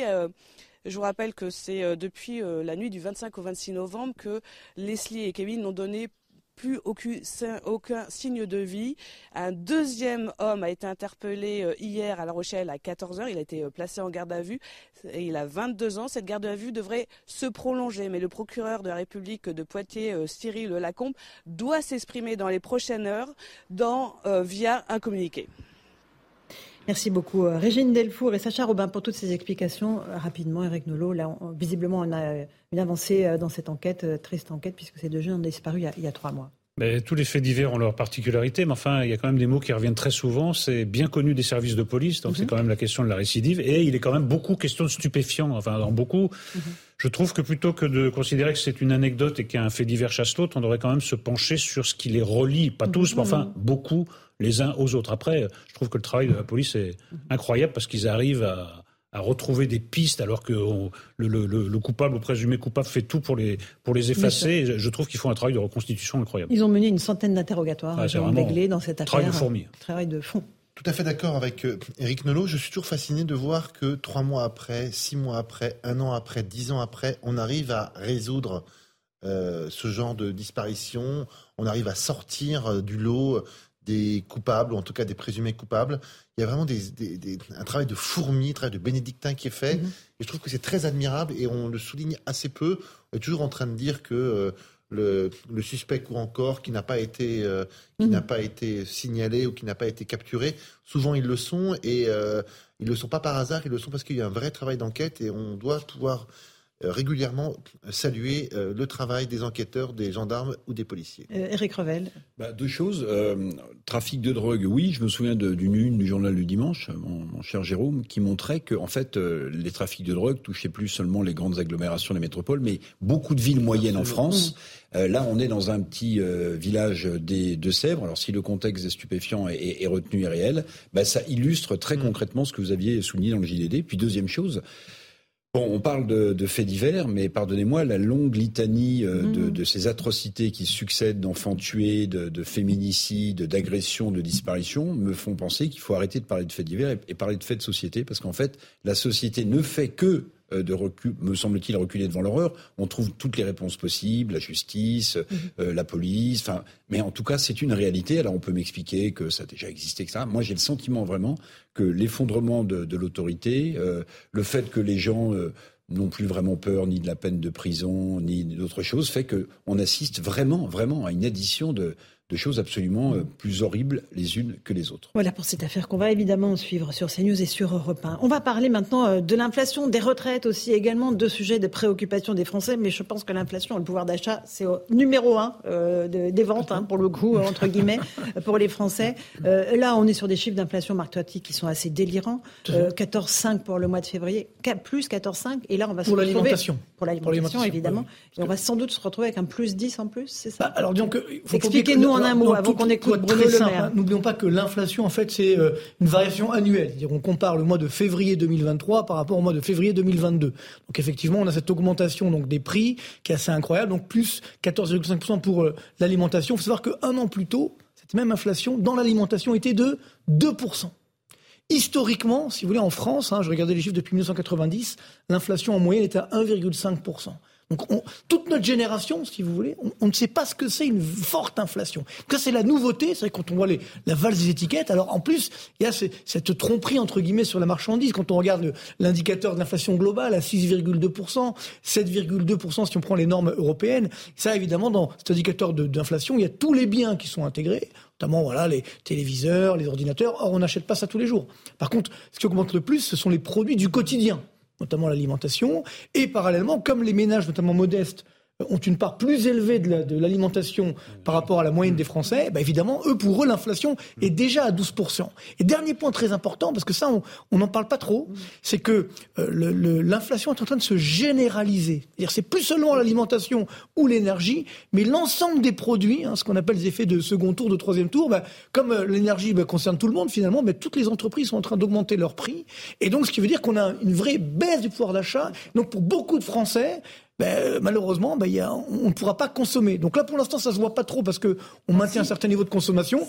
Mais non, c'est-à-dire, en, en termes en terme de chiffre d'affaires, j'entends. Mmh, mais par contre, sûr. Maintenant, ce qui va se passer, alors, c'est que les consommateurs, ben, on voit la consommation est en train de baisser. Donc toutes ces grandes anciennes, et cetera, vont subir de plein fouet cette baisse de la consommation, avec bien sûr l'ensemble de l'économie française. Je rappelle qu'en France, le, le P I B, hein, c'est la richesse qu'on crée. La moitié, c'est de la consommation. Alors, donc, si écouter... la consommation n'est pas là, évidemment... Euh, Bruno Le Maire, ministre de l'économie, parce que lui, euh, on a beaucoup parlé de Mars Rouge. Mars Rouge, parce qu'en référence à la couleur de, de l'inflation. Alors lui, il s'énerve, il était au salon de l'agriculture, il dit « Il n'y aura pas de Mars Rouge ». Écoutez-le. il ne doit pas y avoir et il n'y aura pas de mars rouge. Je réfute cette expression, qui est une expression qui fait peur aux Français, qui est une expression commode pour dissimuler des hausses qui pourraient ne pas avoir lieu. Donc je réfute cette expression et je veux, à la place, mettre en, en place des mesures qui protègent le pouvoir d'achat de nos compatriotes et qui reposent sur un engagement des distributeurs et des gros industriels. Eric Revel, il n'y aura pas de mars rouge, nous dit le ministre de l'économie. Il est dans son rôle, Bruno Le Maire, qui ne veut pas affoler euh, les foules, mais il sait très bien que depuis hier, euh, la fin du bras de fer a sonné entre les distributeurs, euh, les grandes enseignes, et puis les industriels, ceux qui produisent euh, ce qu'on achète dans les hyper ou dans les super. Et la note est salée. Hein. Ben oui, parce qu'eux, ils répercutent aussi les coûts de l'énergie, et cetera. Ils répercutent aussi, parce qu'il y a aussi pas mal de spéculation. Bon, euh, vous savez, pardonnez-moi, mais pour beaucoup de Français, déjà prendre quatorze pour cent d'augmentation sur l'alimentaire, plus même dix pour cent seulement, ça fait vingt, ça ferait vingt-quatre pour cent. Mais c'est monstrueux. Mais c'est absolument inacceptable et, et, et pas possible à financer pour la plupart des Français. Donc, si vous voulez, bon, Bruno Le Maire, il est, il est dans son rôle. Mais, mais bon. est-ce qu'on connaît, est-ce qu'on connaît la, la fin de la négociation entre distributeurs industriels? À ma connaissance, non. Est-ce qu'ils sont engagés? Est-ce qu'il n'y ait qu'une augmentation de dix pour cent? Voilà. Ah ouais, mais ça va dépendre de plein de, plein de paramètres. Plein de, bien sûr. Pas que l'alimentation. Pas que l'alimentation. C'est la priori. Bien sûr. Dans tous les cas, c'est socialement, il y aura une pression qui va se retrouver dans les entreprises sur les négociations annuelles obligatoires, parce qu'effectivement, là, on va avoir des employeurs qui vont trouver face à eux, évidemment, des effectivement des revendications salariales qui vont être poussées à la hausse au regard de ce qu'on vient de dire. Effectivement, je parlais des salaires. Absolument. Euh, Jérôme Begley. Euh, commençons encore à ne pas nommer ou à mal nommer les malheurs des consommateurs, et quelque chose qui me semble un peu étrange. Je vous rappelle qu'avant même l'invasion de l'Ukraine par la Russie, euh, les tensions inflationnistes commençaient à se faire jour. Et Bercy disait, écoutez, non, il n'y en aura pas, la France va y échapper parce que E D F, parce que les coûts de l'énergie, parce que bon. Euh, quelques temps plus tard, ça arrive, et euh, Bruno Le Maire dit, écoutez, ça va durer deux à trois mois. L'inflation, c'est deux mille vingt-deux, deux mille vingt-trois, tout redeviendra normal. On voit bien que non seulement ça ne se calme pas, mais ça empire. Et on en est encore à découvrir donc le deux mars ou le premier mars ou le vingt-sept février mmh. qu'il va y avoir un mars rouge. Euh, ce que les, les, les, les patrons de la grande distribution ou les industriels nous prédisent déjà depuis deux ou trois mois, en disant attention, euh, on est en train... Michel-Édouard Leclerc nous le disait en de, septembre. De, hein. ouais, en, en, en disant attention, on va avoir dans la fabrication de nos produits le plein pot sur l'énergie et sur les matières premières pour les projets, pour les produits qui arrivent en vente euh, au, au printemps. Bon. Donc j'ai l'impression que Bercy a euh, un métro de retard, pour ne pas dire euh, deux métros de retard, depuis déjà le début de la, mmh. la, manif- la manifestation de cette inflation. dix-huit heures douze sur Europe un et sur C N, nous on fait une toute petite pause. On continue à parler d'alim- d'alimentation oui, et d'inflation. On parlera aussi des retraites avec vous, Monsieur Pietraszewski. À tout de suite dans Punchline. Il est dix-huit heures dix-sept, on se retrouve en direct dans Punchline sur CNews et sur Europe un. On parle toujours de l'inflation. Les Français font face à une augmentation sans précédent des prix, quatorze virgule cinq pour cent pour le mois de février. Au mois de janvier, on avait déjà vu une augmentation de trente-sept pour cent du prix du sucre, euh, trente pour cent de l'huile, euh, vingt-cinq pour cent à la farine. Alors comment est-ce que vous faites? Marine Sabourin et Olivier Madinier sont partis à votre rencontre. À la sortie du supermarché depuis plusieurs semaines, votre constat est toujours le même. D'habitude, là, on fait les courses pour toute la semaine, on en a pour cent cinquante euros d'habitude. Et là, ben, y a trente euros de plus. Hein. Je trouve que ça fait cher quand même pour, pour ce qu'il y a dedans, quoi. Et certains produits ont presque totalement disparu de vos caddies. La viande, le poisson aussi. Le poisson et la viande. Et c'est vrai que quand on regarde le prix de la viande, le prix de, du poisson, ben, on ne peut pas se permettre de manger du poisson comme on mangeait avant. On prend beaucoup moins de sortes de fromage, par exemple. Voilà. Une augmentation considérable qui vous oblige à modifier vos méthodes de consommation. On essaye quand même de faire un petit peu attention, on regarde un peu les prix aussi. Je regarde bien au kilo, parce qu'il faut se méfier avec les... ce qu'ils mettent. J'achète essentiellement en promotion. Pour lutter contre l'inflation, le gouvernement a promis aux Français de casser les prix du quotidien. Mais pour l'heure, une seule chose est sûre, la facture va encore grimper. Alors, une seule chose est sûre, la facture va augmenter. Alors, c'est, c'est vraiment, il y a de quoi glacer le sang euh, des, des Français, euh, Marc Touati. Ça Compl- va continuer sur l'alimentation ? Malheureusement, oui, c'est-à-dire encore. Bah oui, alors, c'est que quand on dit mars rouge, en fait, le problème du mois de mars rouge, si vous voulez, c'est que euh, ça met du temps. tous les prix a augmenté. Donc c'est pas mars, c'est le printemps. Je pense que les prix vont continuer d'augmenter Attends, malheureusement oui. jusqu'à D'accord. l'été, jusqu'à l'été. C'est-à-dire qu'on peut remonter à sept à huit pour cent d'inflation au niveau global, ce qui veut dire que D'accord. évidemment il y aura peut-être des, des prix qui vont continuer de, de croître. Alors après le problème c'est que normalement bah, il y a une concurrence qui que se livrent les grands distributeurs, mais là a priori ça y est, on a décidé des prix et donc ça va se généraliser. Et par contre, ce qu'il faut savoir c'est que dans, dans tous les pays malheureusement quand il y a une très forte inflation, comme c'est le cas aujourd'hui en France, mais ça fait euh, trente ans qu'on a quarante ans qu'on n'a pas connu ça, donc on a oublié. Après qu'est-ce qui se passe ? Bah, on a une récession, c'est-à-dire que la, la, la consommation s'effondre mm-hmm. et là par contre les prix finiront par baisser. Vous voyez ? Et donc c'est ce qui fait que oui. malheureusement aujourd'hui prix, oui. euh, on ne pourra pas tenir à ce niveau-là, sans parler des risques sociaux et sociétaux si on a des blocages qui perdurent, où là évidemment ça ne va pas arranger euh, la situation. Donc c'est vrai que euh, moi je, le conseil qu'on peut donner aux consommateurs c'est de continuer à faire jouer euh, la concurrence, oui. mais malheureusement il faut on va avoir une inflation qui va rester élevée durablement. Mais est-ce que justement cette hausse des prix, Eric Nolot, elle est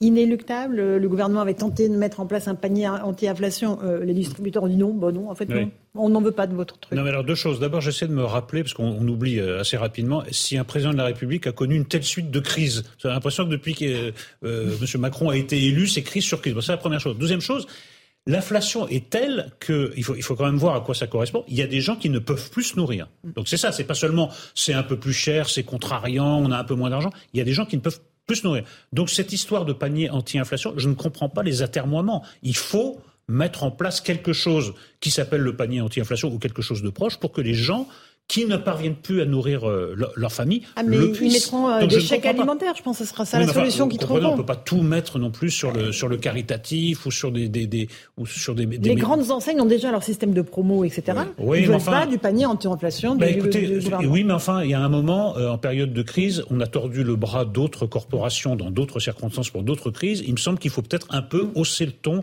avec la grande distribution parce que la crise, ça ne va pas être de la blague. Des gens ne peuvent pas se nourrir. Oui, c'est déjà le cas. En France... Au vingt et unième siècle. Mmh. Attention également, l'État, justement, il, il a certainement un rôle à jouer. C'est-à-dire qu'aujourd'hui, il pourrait, comment on donne du pouvoir d'achat aux ménages ?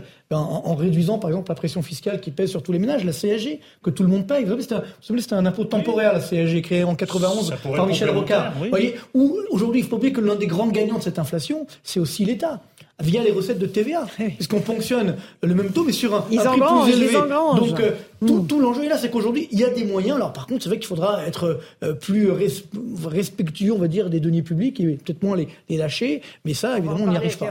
Mais Eric Revel et après, on arrive aux retraites. On se demande souvent quels sont les profiteurs de crise. Bon, il y en a sans doute du côté des distributeurs et du oui. côté des industriels, il n'y a pas de doute. Oui. Mais le vrai profiteur de crise, c'est l'État aujourd'hui. Parce que comme Marc Touati le dit très justement, quand les prix augmentent et que vous avez un taux de T V A fixe, ça veut dire que vous engrangez plus d'argent.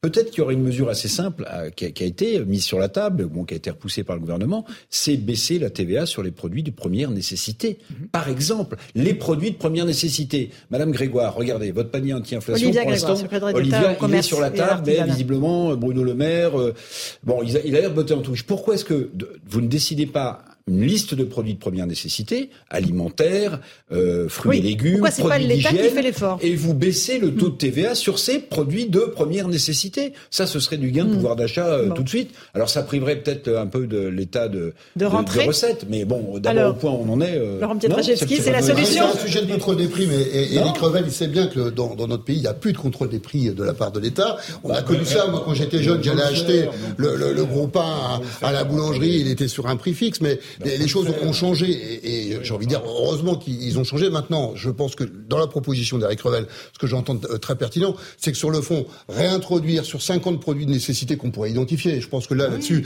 les associations connaissent ces oui, produits-là oui, et les distributeurs aussi d'ailleurs, hein. Eh bien, on, on pourrait tout à fait avoir une mesure. Parce que l'idée aussi, c'est d'envoyer un message très clair à ceux qui ont besoin effectivement euh, de se nourrir avec oui. un, un revenu modeste. Et c'est, je crois, que ce que disait Éric tout à l'heure. C'est l'urgence. Voilà. Mm-hmm. Quand vous regardez l'histoire de l'endettement des pays, quels qu'ils soient, occidentaux ou pas, euh, quand les pays sont très endettés, bizarrement surgit après une période de forte inflation, parce que la forte inflation permet d'amoindrir, on va dire, le coût de, de remboursement de la dette.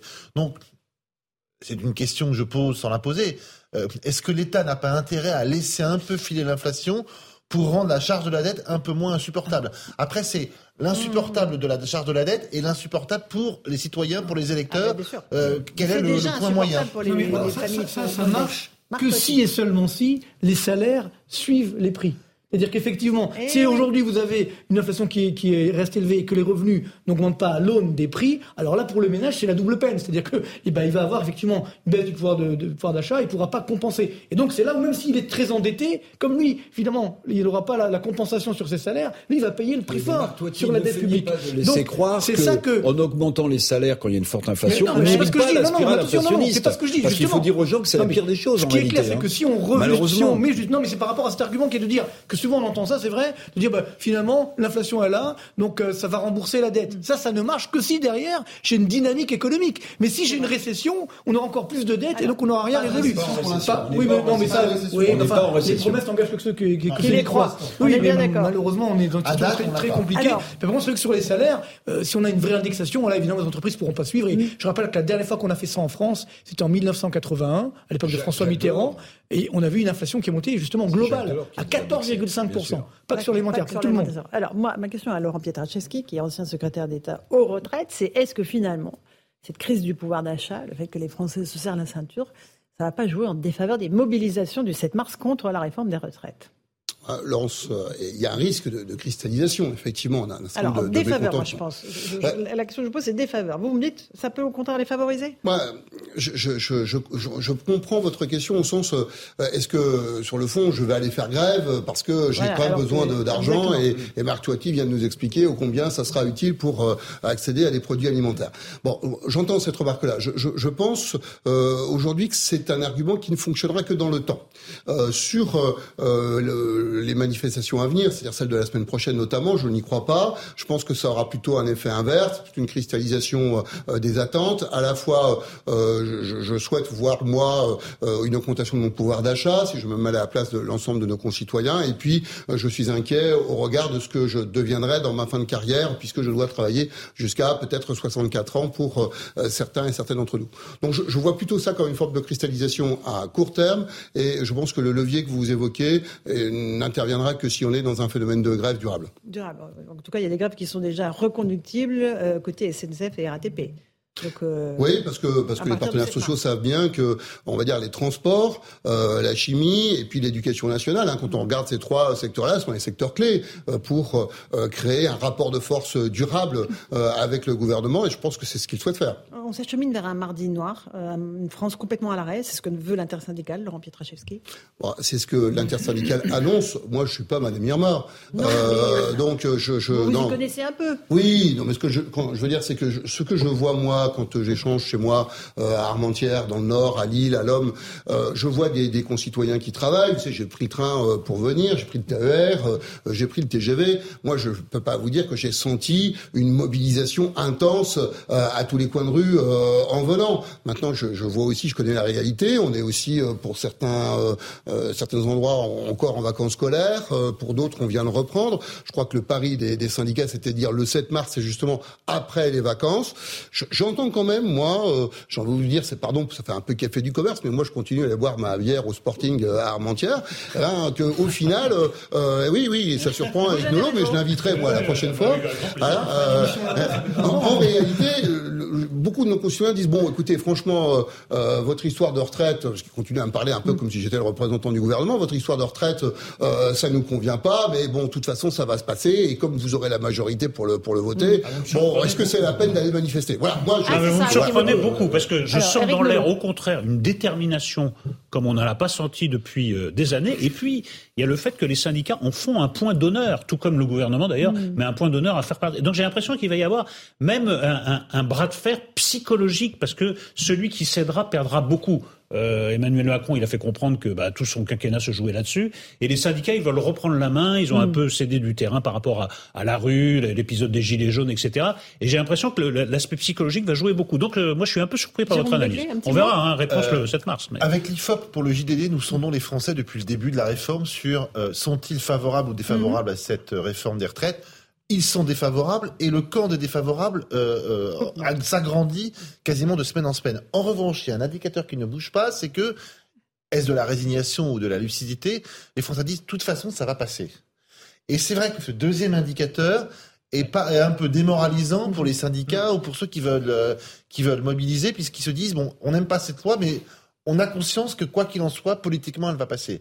Et cet indicateur-là, il ne bouge pas depuis euh, un mois et demi. Ok. Marc Touati ? Oui, moi, je pense qu'on est vraiment pris au piège. C'est-à-dire que globalement, moi, je suis très inquiet, effectivement, pour, pour ce mardi, pour le, les, jours, les jours à venir. Et surtout, l'économie française, aujourd'hui, elle ne peut pas se permettre d'être bloquée. C'est-à-dire qu'on est euh, très proche de la récession. Olivier Véran l'a dit, ah, ouais, tellement d'images. De... Non, non, mais c'est, c'est de la politique. On comprend que la Terre va tourner à l'envers non, à partir non, de, non, du sept mars. Encore une fois, le problème, c'est que... Et que les dix plénégistes, c'était rien à côté de ce voilà, que vous tombez dessus. Non, mais justement, si on est arrivé là, c'est qu'on a laissé faire. C'est qu'on a laissé cette situation euh, s'envenimer, malheureusement.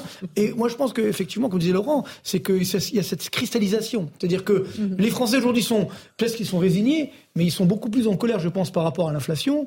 Et là aussi, déni de réalité. Parce que les dirigeants français, depuis des mois, moi, ça ils fait nous disent qu'il n'y a pas d'inflation. Mais oui, moi, ça fait deux ans que j'annonce l'inflation. Je ne suis pas devin. Je, je fais mon métier. Je vois simplement que l'inflation arrive. Ils n'ont pas voulu nous écouter. Je me souviens d'une réunion à Bercy où j'ai annoncé cette euh, inflation. On me rionnait. Les économistes qui étaient là, d'autres, on ne va pas donner de nom non plus, mais non. Et les politiques, on rit. Mais non, l'inflation. Mais c'est ça le problème. C'est qu'il y a ce déni de réalité et on continue.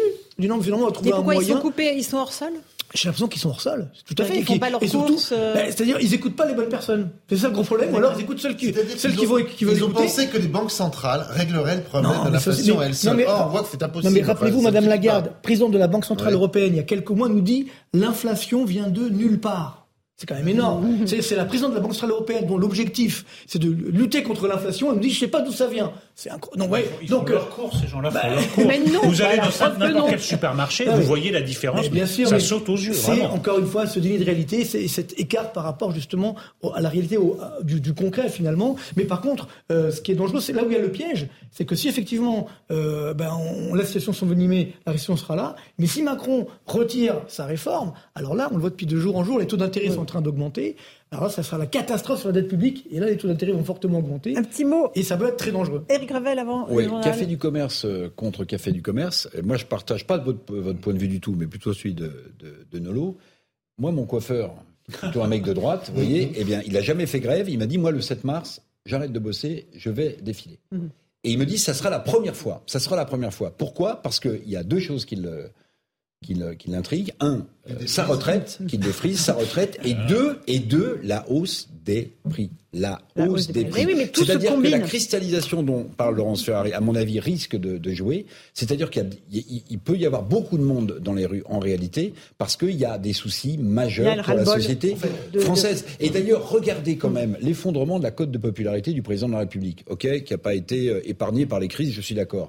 Là, il perd six points, je crois, dans un, dans un dernier euh, sondage. Il est à son niveau quasiment le plus bas depuis... Pas encore tout à fait les gilets jaunes. Enfin, Pas bon, tout à mais, fait. Mais, donc ça veut dire quoi ? Ça veut dire qu'en en réalité, il y a une défiance aujourd'hui qui est totale face au pouvoir et bon. surtout Alors, à la capacité du okay. pouvoir de résoudre les problèmes du quotidien des Français. On continue ce débat dans un instant. On est avec Laurent Pietraszewski, mais c'est le rappel des titres de l'actualité avec Adrien Spiteri, dix-huit heures trente et une sur Europe un et sur CNews.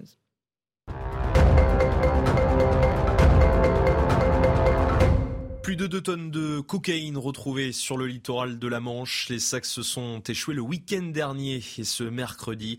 La valeur marchande au détail est estimée à près de cent cinquante millions d'euros. Hier, en conférence de presse, le gouvernement annonçait des saisies records de produits stupéfiants l'année dernière. Une revenante de Syrie devant la cour d'assises spéciale de Paris aujourd'hui. Amandine Lecauz a séjourné plus de cinq ans en zone irako-syrienne djihadiste à partir de deux mille quatorze. Elle a notamment épousé un combattant du groupe État islamique. Elle comparaît pour association de malfaiteurs terroristes criminels. Et puis le groupe Wagner a publié une vidéo ce jeudi matin. On y voit des mercenaires sur les toits de Bakhmout brandir un drapeau et jouer de la guitare.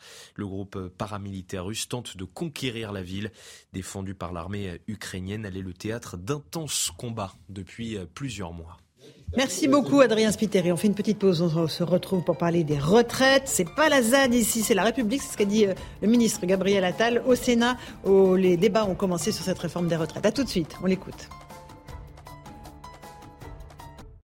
dix-huit heures trente-cinq, on se retrouve dans Punchline sur Europe un et sur CNews. La réforme des retraites est depuis aujourd'hui devant le Sénat, avec qui il y a une majorité de droite, vous le savez. Gabriel Attal, ministre des Comptes publics, s'est trouvé assez soulagé quand même d'être devant des sénateurs un peu plus dociles que les députés ne l'étaient. Écoutez cette métaphore sur la ZAD de l'Assemblée nationale. L'objectif du gouvernement et de la Première ministre, c'est qu'à l'issue de nos discussions, nous puissions trouver un compromis pour payer les retraites des Français, sans impôts en plus ni retraites en moins. Je sais qu'ici, par-delà les divergences politiques, on s'écoute. Je sais qu'ici, par-delà les oppositions de fond, on débat. Je sais qu'ici, par-delà les parcours de chacun, on se respecte. Je sais qu'ici, il n'y a pas de ZAD, il n'y a que la République. Et donc, je serais tenté d'espérer qu'après le vacarme et l'obstruction des extrêmes, s'ouvre à cet instant le temps de la sagesse et de la raison.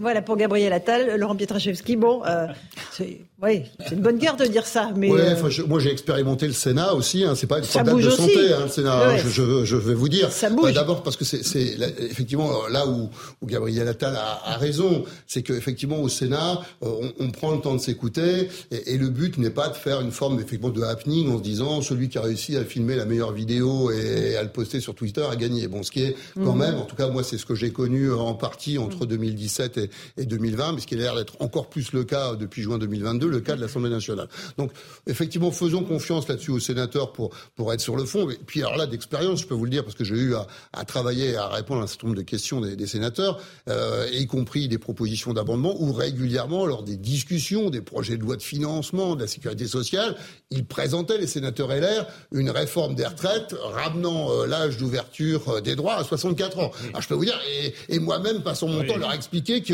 nous allions faire un système universel et qu'il fallait laisser faire les choses. Donc il manquerait plus que maintenant, ils disent le contraire. Et d'ailleurs, c'est, c'est ça qui, qui non, d'ailleurs est un, un point de vigilance, voilà, oui. euh, euh, je pense, pour ceux qui euh, sont euh, en soutien des L R. D'accord. Ce qui est formidable, quand, même, quand on écoute Laurent Pietraszewski, c'est qu'il continue à faire de la politique quand même. Hein. Il continue à être dans le, dans, bah, dans le corps. Oui, oui, non, mais je, je note. Non, mais Gabriel Attal, il passe la, la, la petite brosse à reluire, pardonnez-moi. Il découvre qu'il y a un bicaméralisme en France et que le Sénat, finalement, est important. Bon, et que c'est plutôt du non, côté oui, des sénateurs. Non, oui, passe un peu de pommade. Bah, bah, bah, voilà, bon. Non, mais ce qui est, ce qui est juste important que je voulais dire, quand même, c'est que le Sénat, bien sûr qu'il aurait le temps de faire... Mais ce qui est, ce qui est, ce qui est fantastique, quand même, là, moi, je, je le redis, c'est que le Sénat est de retour. Le Sénat est de retour. Face à une Assemblée nationale qui patine... Vous allez manifester dans la rue. Oui, mais non, mais les rapports sur la réforme de la chasse, les rapports sur les cabinets conseils... Il n'est jamais parti, le Sénat. Non, mais ce que je veux dire, c'est qu'on avait tendance... L'affaire Benalla, toutes les commissions voilà, d'enquête, c'est, ce c'est le Sénat. Depuis quelques mois, on a un Sénat qui est très proactif, qui sort des rapports super intéressants. Et là, le gouvernement a mmh. besoin du Sénat. C'est l'heure de gloire ah, de Gérard Larcher et des autres. Ils vont tout faire pour le non, Sénat. On cherche, Alors, on, cherche les gagnants et les, on cherche les gagnants Eric et les perdants de l'affaire des retraites. Le Sénat fait partie des gagnants. Bah, il faut dire que c'est un peu par défaut, parce que le spectacle offert par l'Assemblée nationale, c'était ouais, quand même, c'était quand même sidérant. Mais en, en effet, il y a aussi une forme de cohérence. C'est que les Républicains sont cohérents au Sénat. Ils ne le sont pas à l'Assemblée nationale, où, oui, oui, oui. par jeu de posture, les gens refusent ce qu'ils appelaient de leur vœu il y a quelques c'est mois. Ça. Donc le Sénat ne cesse de marquer des points, et ils le savent très bien. Ils en, jouent, mmh. ils en jouent, ils en jouent. Très habilement. Sénat, Assemblée nationale, vraiment deux salles, deux, deux ambiances. Et c'est très intéressant de voir que le Sénat a été l'opposant principal à Emmanuel Macron pendant le premier quinquennat. Refus de, la, de modifier la Constitution, euh, refus dans les C M P, ils se défendaient chèrement leur peau. Là, on découvre que sur certains textes, celui sur les retraites, mais certainement aussi celui sur la loi travail et immigration, il va y avoir une ambiance de co-construction de la loi, de co-construction des évolutions législatives voire réglementaires, et que le, le, le, le, le, le, l'exécutif est très content de trouver ces vieux sages, qui ne sont pas si vieux que ça, représentants des territoires, Euh, par, parfois rompu à, la, au, à des mandats, au cumul des mandats, tout ce que détestait la Macronie il y a cinq ans, pardon de vous dire ça, mais c'était quand même euh, le, l'exemple à ne pas suivre, et finalement, embrassons-nous Folleville, on se retrouve. Alors, Bruno Retailleau a dit que la droite voterait le texte, mais en revanche, ils vont, ils ah, vont mettre... Prix, hein, parce que oui. Ils vont parler, ils vont parler lâcher, des hein. femmes lâcher, et des sûr. mères de famille, singulièrement, tiens, tiens, tiens, euh, qui étaient un peu euh, défavorisées, légèrement par la, la réforme du gouvernement. Euh, je vous en parle depuis, euh, depuis le début, Laurent Pietraszewski, ça vous fait sourire, mais je sais... En tant que mère de famille, la trois enfants, quand on fait le calcul, effectivement. Alors, on va voir avec Valérie Labonne ce sur quoi le Sénat veut travailler concernant les mères de famille. Les sénateurs, les républicains majoritaires au Sénat, entendent marquer le texte de leur empreinte. Et pour eux, cette réforme ne doit pas se faire sur le dos des mères de famille. Le gouvernement n'aura pas l'aval du Sénat sans mesures fortes, prévient Bruno Retailleau, président du groupe Les Républicains au Sénat. On veut réparer quelques injustices, notamment euh, les injustices faites euh, aux femmes. C'est elles mmh. qui financent... Euh, aux mères de famille Aux mères de famille, tout particulièrement. Pourquoi ? C'est très simple. Euh, un régime par répartition, c'est un régime démographique. Il n'y a pas de solution où on veut euh, des enfants, où on veut valoriser celles qui ont mis au monde des enfants, celles qui ont contribué à consolider le régime par répartition, ou alors on veut plus d'entrées d'immigration. Le recul de l'âge de la retraite gomme les majorations de trimestres obtenues avec la maternité. Il faut compenser cet effet négatif. Les mères qui auraient une carrière complète et atteint l'âge légal de départ auraient le choix entre deux options, une surcote de cinq pour cent ou un départ anticipé à soixante-trois ans. Au Salon de l'Agriculture, Emmanuel Macron s'est dit favorable à ce que le Sénat puisse enrichir le texte. Et donc je pense que le gouvernement abordera avec de l'ouverture et de la volonté d'engager pour bâtir une majorité derrière ce texte. D'autres mesures seront aussi discutées, comme ouvrir aux professions libérales la majoration de dix pour cent pour les femmes qui ont trois enfants. Alors, Laurent Pietraszewski, euh, ça gomme, c'est ce que je disais depuis le début, la majoration des trimestres, cette réforme. Est-ce que là, avec où on part, euh, on avance à soixante-trois ans, où on a une surcote de cinq pour cent, euh, le compte y est ? Oh, je ne sais pas si le compte y est, mais c'est, c'est typique euh, de la mesure populaire, vieille recette. Euh, euh, voilà, donc si vous voulez, on a les une recettes, réforme ultra classique. Non, mais on a une réforme ultra classique. Mais merci aux mères de famille quand même. C'est le type de réforme qu'on connaît depuis euh, trente-cinq ans. Donc évidemment, on, on, on est dans des, des propositions qui ressemblent fortement à celles qui existe, c'est-à-dire que plutôt que d'affronter le, le, la vraie difficulté, euh, excusez-moi, ce que j'avais proposé de faire en, en deux mille dix-neuf, c'est consiste ça. À dire le sujet, c'est la réalité de la vie des femmes et des hommes dans ce pays. C'est quoi ? C'est qu'aujourd'hui, on n'a plus trois enfants, on a plutôt deux, à des âges différents, et il se trouve que dans notre système de retraite, on valorise les papas et les mamans de la même façon, c'est qu'on donne dix pour cent de surcote de pension de retraite aux papas et aux mamans après trois enfants. Bon, moi, j'aime bien regarder le sujet, hein, il se trouve que euh, c'est euh, la maman de mes filles qui a accouché. C'est elle qui a subi un préjudice de carrière, pas moi. Il ne s'est rien passé de négatif pour moi dans la grande distribution. Ouais. Donc la réalité, c'est qu'il faut remettre la place au système et dire, bah, de toute façon, c'est pas au papa, sauf ici, ils, ils acceptent, ce qui peut être le cas, de prendre la charge de l'enfant dans une période et éducative.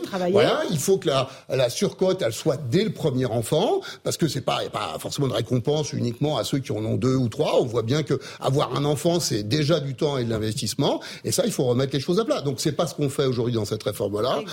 On a des solutions assez classiques. Et voilà, plutôt que de mettre tout ça à place, parce qu'on va pas se fâcher avec les papas, hein, euh, donc on va surtout laisser tout en place, et puis on va rajouter un truc en plus pour les mamans, et c'est ce que fait, là, euh, le Sénat. D'accord. Mais alors, euh, au bah, bout écoutez, du compte... Écoutez, c'est, c'est faire un plus pour les mamans, donc euh, on pourra que, euh, que, que s'en se satisfaire au moins sur ce mais côté-là. Est-ce que c'est vraiment par souci de, de, de justice, ou c'est pas une manière de, bah, de, de prendre une mesure en faveur de... Enfin, une mesure nataliste, quoi. Puisqu'on sait bien que M. Ah, Retailleau... c'est le vrai voilà. mot. Voilà. Est-ce que c'est vraiment... Que... Euh, euh, non, mais est-ce que vraiment la cause des femmes tient à ce point à cœur à M. Retailleau et à ses collègues, ou c'est bah, pas plutôt ah, bah... le natalisme qui compte ah, vous me direz, seul le résultat compte. Mais enfin, on peut quand même questionner les intentions. Bah, en fait, attention quoi, là, je attention que Mme Rousseau ne vous demande oui, pas de lâcher son utérus. Non, c'est vrai. Nos utérus. Je vais tirer d'un bout, c'est-à-dire que à l'Assemblée nationale, notamment à gauche, où on a un... un régiment, une palanquée de députés E E S qui sont censés euh, être extrêmement en avance sur le féminisme et dire il faut préserver les femmes euh, par rapport à, au, au patriarcat. Euh, ces mesures euh, en faveur des femmes sont passées totalement inaperçues. Et il a fallu que ce soit le Sénat, mmh. plutôt masculin, plutôt de droite, plutôt attaché, on va dire, aux traditions, au patriarcat, qui se disent, mais attendez, on est en train de défavoriser les femmes. Alors après, on leur fait un procès d'intention, en disant, mais monsieur Retailleau, c'est pas les femmes qui l'intéressent, c'est la natalité. Je mmh. pose des questions, je suis là pour ça. Peu importe, mais à la okay. fin, heureusement qu'ils ont été là pour traduire avec une mesure ou avec des amendements euh, des choses qui étaient quand même un petit peu choquantes ou un petit peu dérangeantes dans cette... Euh, Marc Touati, Marc Touati, Marc Touati.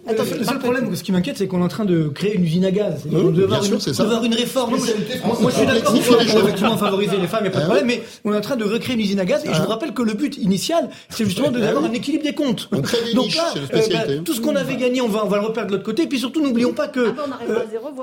Non, mais de toute façon, on est déjà en négatif, puisqu'on tape sur une croissance dans le projet de réforme, hein, de deux virgule cinq pour cent par an et un taux de chômage à entre cinq et sept pour cent. Comme on n'y sera pas, évidemment, je rappelle que sur les quinze dernières années, la croissance moyenne française, c'est zéro virgule neuf pour cent, donc c'est pas deux virgule cinq. Vous voyez, donc euh, toutes les, les, les prévisions de recettes ne seront pas là. Donc euh, malheureusement, on, on, là, on bute sur le problème de fond, c'est-à-dire que c'est pas une réforme euh, systémique, structurelle, bah non, bah non. c'est une réformette, et on va avoir tout ça, des blocages, et cetera. Tout ça pour ça, c'est quand même dommage. Et, et donc, ça, le texte en deux mille vingt-sept. Et on va faire une autre réforme certainement dans cinq ans, et malheureusement, on n'aura rien gagné. Éric Nolot, une politique de la natalité. C'est pas un gros mot, c'est pas un gros mot. Même si M. Mais... Retailleau fait ça dans ce, dans ce but-là, bah, je vais vous dire, ça me bat tout à fait pour une raison très simple. C'est que pour un régime par répartition, si on veut le maintenir, et malheureusement, pas parler de capitalisation. C'est quoi ? Bah, c'est les actifs qui financent les, les, les, les retraités. D'accord. Donc, si vous n'avez pas suffisamment de naissances, vous n'aurez pas suffisamment d'actifs. Et de toute façon, ce D'accord. type de répartition sera déficitaire. Donc, pourquoi je, pas une politique assumée de la natalité en France ? Par naïveté, ce qui rare sur ce plateau. En fait, la politique, la politique nataliste en France, elle est faite avec les allocations familiales. Elle n'est pas faite avec la majoration de pensions. Donc, c'est une erreur, mais c'est, c'est une erreur même structurelle, pour le coup. C'est, c'est ne pas comprendre comment fonctionne le système de retraite par répartition. Le but, c'est de compenser le préjudice de carrière. Et c'est en cela qu'il doit exister une majoration. Moi, vous aurez des gens, moins vous pourrez non, compenser c'est, le préjudice de carrière. C'est un autre débat. Bah C'est-à-dire, il faut... Non, mais dans, dans la vie, c'est, c'est typique de, de... Pardon, mais d'une, d'une relative... Je ne parle pas pour vous, cher Eric Revel, méconnaissance du mode de fonctionnement euh, de notre pays. Moi, je, je suis favorable à une politique nataliste. Ah bah et voilà. Ça se fait au travers des allocations oui, familiales. Sachant ça ne se fait pas au non, travers de la majoration de pension. Pour l'instant, ça ne marche pas du tout. C'est-à-dire que globalement, on voit que la natalité est en train de baisser. Pas si mal par rapport aux autres pays européens. Il y a quelques temps, on était largement au-dessus des autres, puis là, on voit que c'est en train de, de, de reculer. Et donc, euh, dans quelques années, bah, on va avoir simplement, certainement, plus de décès que de naissances, et là, que la population commencera à baisser. En tout cas, il faut être créatif là-dessus. Laurent Pietraszewski, les régimes spéciaux. Olivier Dussopt s'est dit euh, assez euh, ouvert euh, à ce que euh, veulent les sénateurs, c'est-à-dire aller plus loin sur les régimes spéciaux. Plus vite. Euh, on on l'écoute, euh, Olivier Dussopt, et on va voir si ça ne va pas mettre le feu aux poudres pour les journées de mardi euh, et de blocage. Cette réforme est une réforme d'équité. Et j'en viens à la question des régimes spéciaux. Ceux-ci ont leur histoire, ils avaient leur raison d'être, mais pour la plupart d'entre eux, ils ne se justifient plus. Mettre un terme à ces différences dans notre système à hériter au fil du temps, c'est aussi avoir le courage que peu ont eu avant. Il s'agit d'effacer des différences devenues incompréhensibles et faire preuve de responsabilité. Ainsi, les nouveaux employés des entreprises concernées seront affiliés au régime général de l'assurance vieillesse à partir du premier septembre deux mille vingt-trois. Et dans le même temps, les salariés actuels continueront à bénéficier du régime spécial en matière d'assurance vieillesse, mais chaque entreprise devra négocier une période de convergence, à l'issue de laquelle l'âge spécifique d'ouverture des droits, les âges spécifiques de retour, d'ouverture des droits seront relevés eux aussi de, de deux ans. C'est un point qui est important, que nous voulons souligner devant vous. Alors j'espère que vous avez tout compris. L'usine à gaz, on y est là, on y est. Ah oui, on est dans le cœur de l'usine à gaz, là. Ça tourne ou à tourne. Monsieur Pietraszewski. Ah, ah, ouais, c'est, c'est en clair, ça veut dire quoi ? J'ai compris pourquoi on m'invitait. Voilà, euh, pour nous, pour voilà, nous décrypter le gouvernement. Je voudrais toujours rappeler que je pense qu'on on doit pouvoir simplifier les choses et qu'un système universel, à point, c'est un système qui euh, doit trouver sa place dans c'est notre société. Mais là, et alors, donc je reviendrai quand on le fera. Qu'est-ce qu'ils veulent faire sur le régime spéciaux ? Ils jouent à quoi ? Non, écoutez, non, mais là, on est dans le débat politique, Laurence Farah. C'est quoi ah, le débat politique ? C'est qu'on a... Vous n'y êtes pas étranger. Une, une, oui, oui, enfin bon, je vois bien comment ça se passe en tous les cas. On a une majorité L R au Sénat qui essaie de, essaie de faire valoir un certain nombre de victoires. Parce qu'évidemment, euh, c'est euh, un petit peu le prix à payer pour que tout cela passe. Et donc, on a parlé d'une première victoire qu'il, en tout, dont il faut l'hypothèse sur une majoration pour euh, les femmes, pour les mamans. Voilà une deuxième victoire dont ils font euh, l'hypothèse, c'est-à-dire quelque chose qui semble, en tous les cas, toucher leur électorat, qui est de dire on ne doit pas attendre... Euh, la clause du grand-père pour les régimes spéciaux, notamment ceux auxquels on pense, c'est-à-dire la S N C F, la R A T P, et, et, et, et faisons tout de suite, S N C F, faisons tout de suite les choses. Mais S N C F, effectivement, la, la S N C F ça a été réglée en deux mille vingt, mmh. et donc il reste essentiellement la R A T P et les I E G. Après, voilà, de France, euh, euh, parce, voilà. Bon, donc c'est, c'est là, du débat politique. Oui, mais mardi, c'est du débat là. politique. Je ne crois pas que ça ira plus loin que le simple débat euh, ah. au, au Sénat. Ah. Euh, je pense que tout le monde reverra. Euh, maintenant, ça peut être aussi euh, un piège que tendent les Républicains au gouvernement, ah bah, euh, parce que évidemment ah ça bon. pourrait effectivement lui créer quelques problèmes s'il est là-dedans euh, au regard des actions prévues le sept mars. Pardonnez-moi, mais quand vous dites qu'il faut des petites victoires au L R, mais les L R se sont fait tondre au début du débat sur la réforme des retraites. Ils se sont fait tondre sur la promesse qui leur a été faite que les mille deux cents euros toucheraient jusqu'à deux millions de personnes. On s'aperçoit aujourd'hui, chiffre grâce à monsieur le député socialiste Jérôme Gage, Jérôme Gage que monsieur Dussopt est obligé de, de reculer en race campagne en disant que ça va peut-être bénéficier à dix mille personnes. Donc c'est dix à vingt mille, ça fait déjà... Bah c'est pas deux millions, dix à vingt mille. Donc ça veut dire quoi, monsieur ? Ça veut dire quoi ? Ça veut dire que les Républicains, on leur avait dit, vous allez voter parce que grâce à vous, vous avez obtenu quelque chose de fort. mille deux cents euros. mille deux cents euros de retraite minimum pour des carrières à taux plein. Et en fait, ils se sont aperçus qu'ils s'étaient fait rouler dans la farine. Donc, si vous leur donnez pas de victoire, non seulement, peut-être certains ne voteront pas, mais vous allez continuer à humilier les Républicains. Vous avez besoin, de... enfin vous avez besoin. Le gouvernement a besoin de républicains. R A T P, donc pardonnez-moi. Bah enfin. Par contre, bah, bah, le sept mars, ça va jouer sur le feu, c'est-à-dire que ouais, là, euh, bah, les syndicats sont déjà chauffés à blanc. Ah, oui, si là, on en rajoute effectivement, là, on aura les régimes spéciaux. Les régimes spéciaux, alors là, évidemment, ça va, ça va motiver, ça va motiver les troupes. Au dernier moment, ils seront tous qui vont retirer les situations. Vraiment pas que je vienne sur ce plateau mardi et se dit comment on peut faire pour bloquer la liaison parisienne. Je profite au contraire de vos compétences, monsieur le secrétaire d'État. Non mais quand même. Non mais écoutez, moi je. Je pense que euh, ou c'est du débat politique parce que les L R souhaitent faire valoir leurs orientations euh, personnelles et, et je crois envoyer un signal à leur mmh. électorat, en tous les cas à leur cœur d'électorat. Euh, et je, moi je le lis plutôt comme cela aujourd'hui. Je pense que le gouvernement le gérera euh, et que la C M P, euh, donc cette commission, commission mixte paritaire, mixte je, je, je vois votre œil frisé, Laurence Ferrari. Non, non mais c'est pour. Euh, c'est bien de faire signes, la pédagogie euh, voilà, de notre régime. Voilà, qui réunit députés et sénateurs. Qui, je pense ne, ne, ne reviendront pas sur ça. Et vous savez. En matière juste de, un mot, en matière de négociation sociale. Quand, et, et c'est vrai des entreprises, des branches comme de l'État. Quand vous dites à vos partenaires sociaux ce que vous allez faire, euh, vous, vous vous y tenez parce que c'est important, c'est sur la base, y compris s'ils ne sont pas d'accord, parce que c'est sur cette base-là que se crée la confiance, y compris sur des désaccords. Donc je crois que là-dessus, il faut tenir la ligne et il faut que le gouvernement tienne la ligne. Moi, je ne pourrais que lui conseiller de tenir la ligne. Alors, Jérôme Béguet ? Autre hypothèse, on était parti au début sur une retraite qui devait faire économiser dix-sept milliards. Puis treize, puis dix. Maintenant, en gros, on est à jeu, quoi. C'est, ça va être un peu plus, un peu moins. Bon. Et, et, et les, les L R, qui sont, non, surtout du Sénat, qui sont tenants de l'orthodoxie budgétaire, voudraient revenir à une, à une économie de plusieurs milliards d'euros, enfin une économie qui se voit.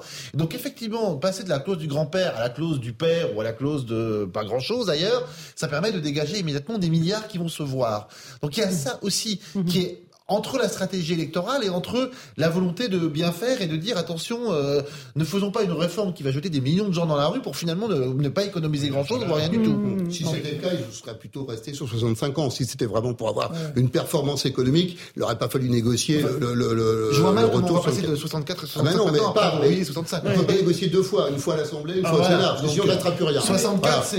Ah, mais alors, vous, êtes, vous êtes en train de dire qu'on peut repasser à soixante-cinq? Non, je suis en train de dire qu'ils ont déjà négocié. Ont négocié, mmh. euh, ce, qui, ce qui est le cas, le, le, le fait de venir à soixante-quatre... Ouais. Le gouvernement n'avait pas besoin voilà. des L R pour passer de soixante-cinq à soixante-quatre bon, de lui-même. C'est ce qu'ils ont présenté. C'est ce, que, ce qui, ce qui est triste, c'est qu'on reste là dans le calcul de politique politicienne, et donc évidemment, euh, en termes d'image, de crédibilité, ça ne va pas arranger les choses. Mmh. Donc je pense que ça va, là également, inciter peut-être des personnes qui ne voulaient pas les manifester, comme, comme ton coiffeur Eric, ou, euh, ou autres, des gens qui effectivement sont inquiétés par cette inflation, bah, à durcir le mouvement. Ça, c'est extrêmement dangereux, le, ce, ce jeu aujourd'hui politique. La journée, elle va être compliquée, la journée de mardi. Ah, elle va être très, très compliqué. Malheureusement, je ne pourrais pas venir parce que normalement j'ai une conférence en province, donc j'ai essayé d'y aller, hein, mais je me suis que je pourrais revenir. Non, donc, euh, non mais n'y allez pas, venez directement ah, sur le plateau, Marc Touati. Ça va être compliqué. La, la, la certitude n'est pas sur mardi parce que ça, ça va être ça cauchemardesque. C'est après. C'est, c'est après, vraiment, mmh. c'est, la, c'est oui. le mercredi, mmh. le jeudi, parce que si c'est vraiment reconductible, même avec des gens qui, qui disent ça va passer à la fin, si ça dure quinze jours, ça va avoir des effets terribles. Non mais même une semaine, je pense qu'on oui, à la fois semaine. Sur la vie quotidienne des Français, puis sur, le, sur, sur l'économie. Mais ça, ça peut tourner comme ça. C'est-à-dire un baroud d'honneur des syndicats qui disent bon, à la fin on perdra, mais on va marquer le coup. Oui. Et je pense ça, ça se paye cher décidés, aussi. Hein, ils sont ah, très moi, décidés. Je, L'intersyndicale est très décidée. Ah, moi je sens une détermination. Après, euh, après la reconduction de la grève, ça sera voté euh, encore une fois par branche, dans les entreprises, et cetera. Mais ça va être compliqué quand même. C'est une épreuve difficile pour un gouvernement, Laurent Pietraszewski. Oui, c'est une épreuve difficile parce que euh, vous. Il faut, faut, faut le dire, quand vous êtes en responsabilité, euh, vous, vous vous donnez de vous-même, vous pensez que ce que vous faites, euh, c'est pour l'intérêt général, c'est pour le bien de tous. Vous, vous savez, euh, Olivier Dussopt et Elisabeth Borne euh, ne sont pas réveillés un matin en disant on va mettre l'âge d'ouverture des droits à soixante-quatre ans. Et ils ont réfléchi, ils se... je crois, défendent de leur bonne foi là-dedans, et, et on ne peut que les entendre.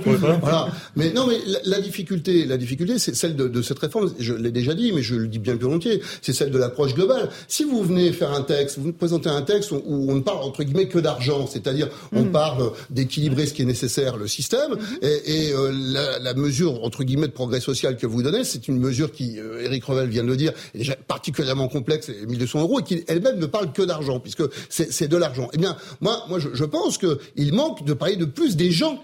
Et, et parler des gens, c'est oui, quoi sûr, c'est parler euh, du sens du travail, du contenu, de l'organisation, de la pénibilité. Voilà, ça, c'est c'est ça euh, l'objectif. Et si vous et parlez de l'emploi des seniors et de la pénibilité, vous, vous équilibrez votre démarche, parce que et, et, il faut pas, faut, faut pas se, se, se, se voiler la face. Oui, il faut équilibrer le système par répartition, parce que si on refuse de le faire, à la fin, il y aura de la capitalisation. Ceux qui aujourd'hui disent non, non, c'est pas la peine de l'équilibrer, ils se trompent. Ils font le lit de la capitalisation, plein pot. Merci beaucoup, Laurent Pietraszewski, pour votre analyse. Eric Nolot, Jérôme Béglé, Marc Touati, Eric Revel aussi.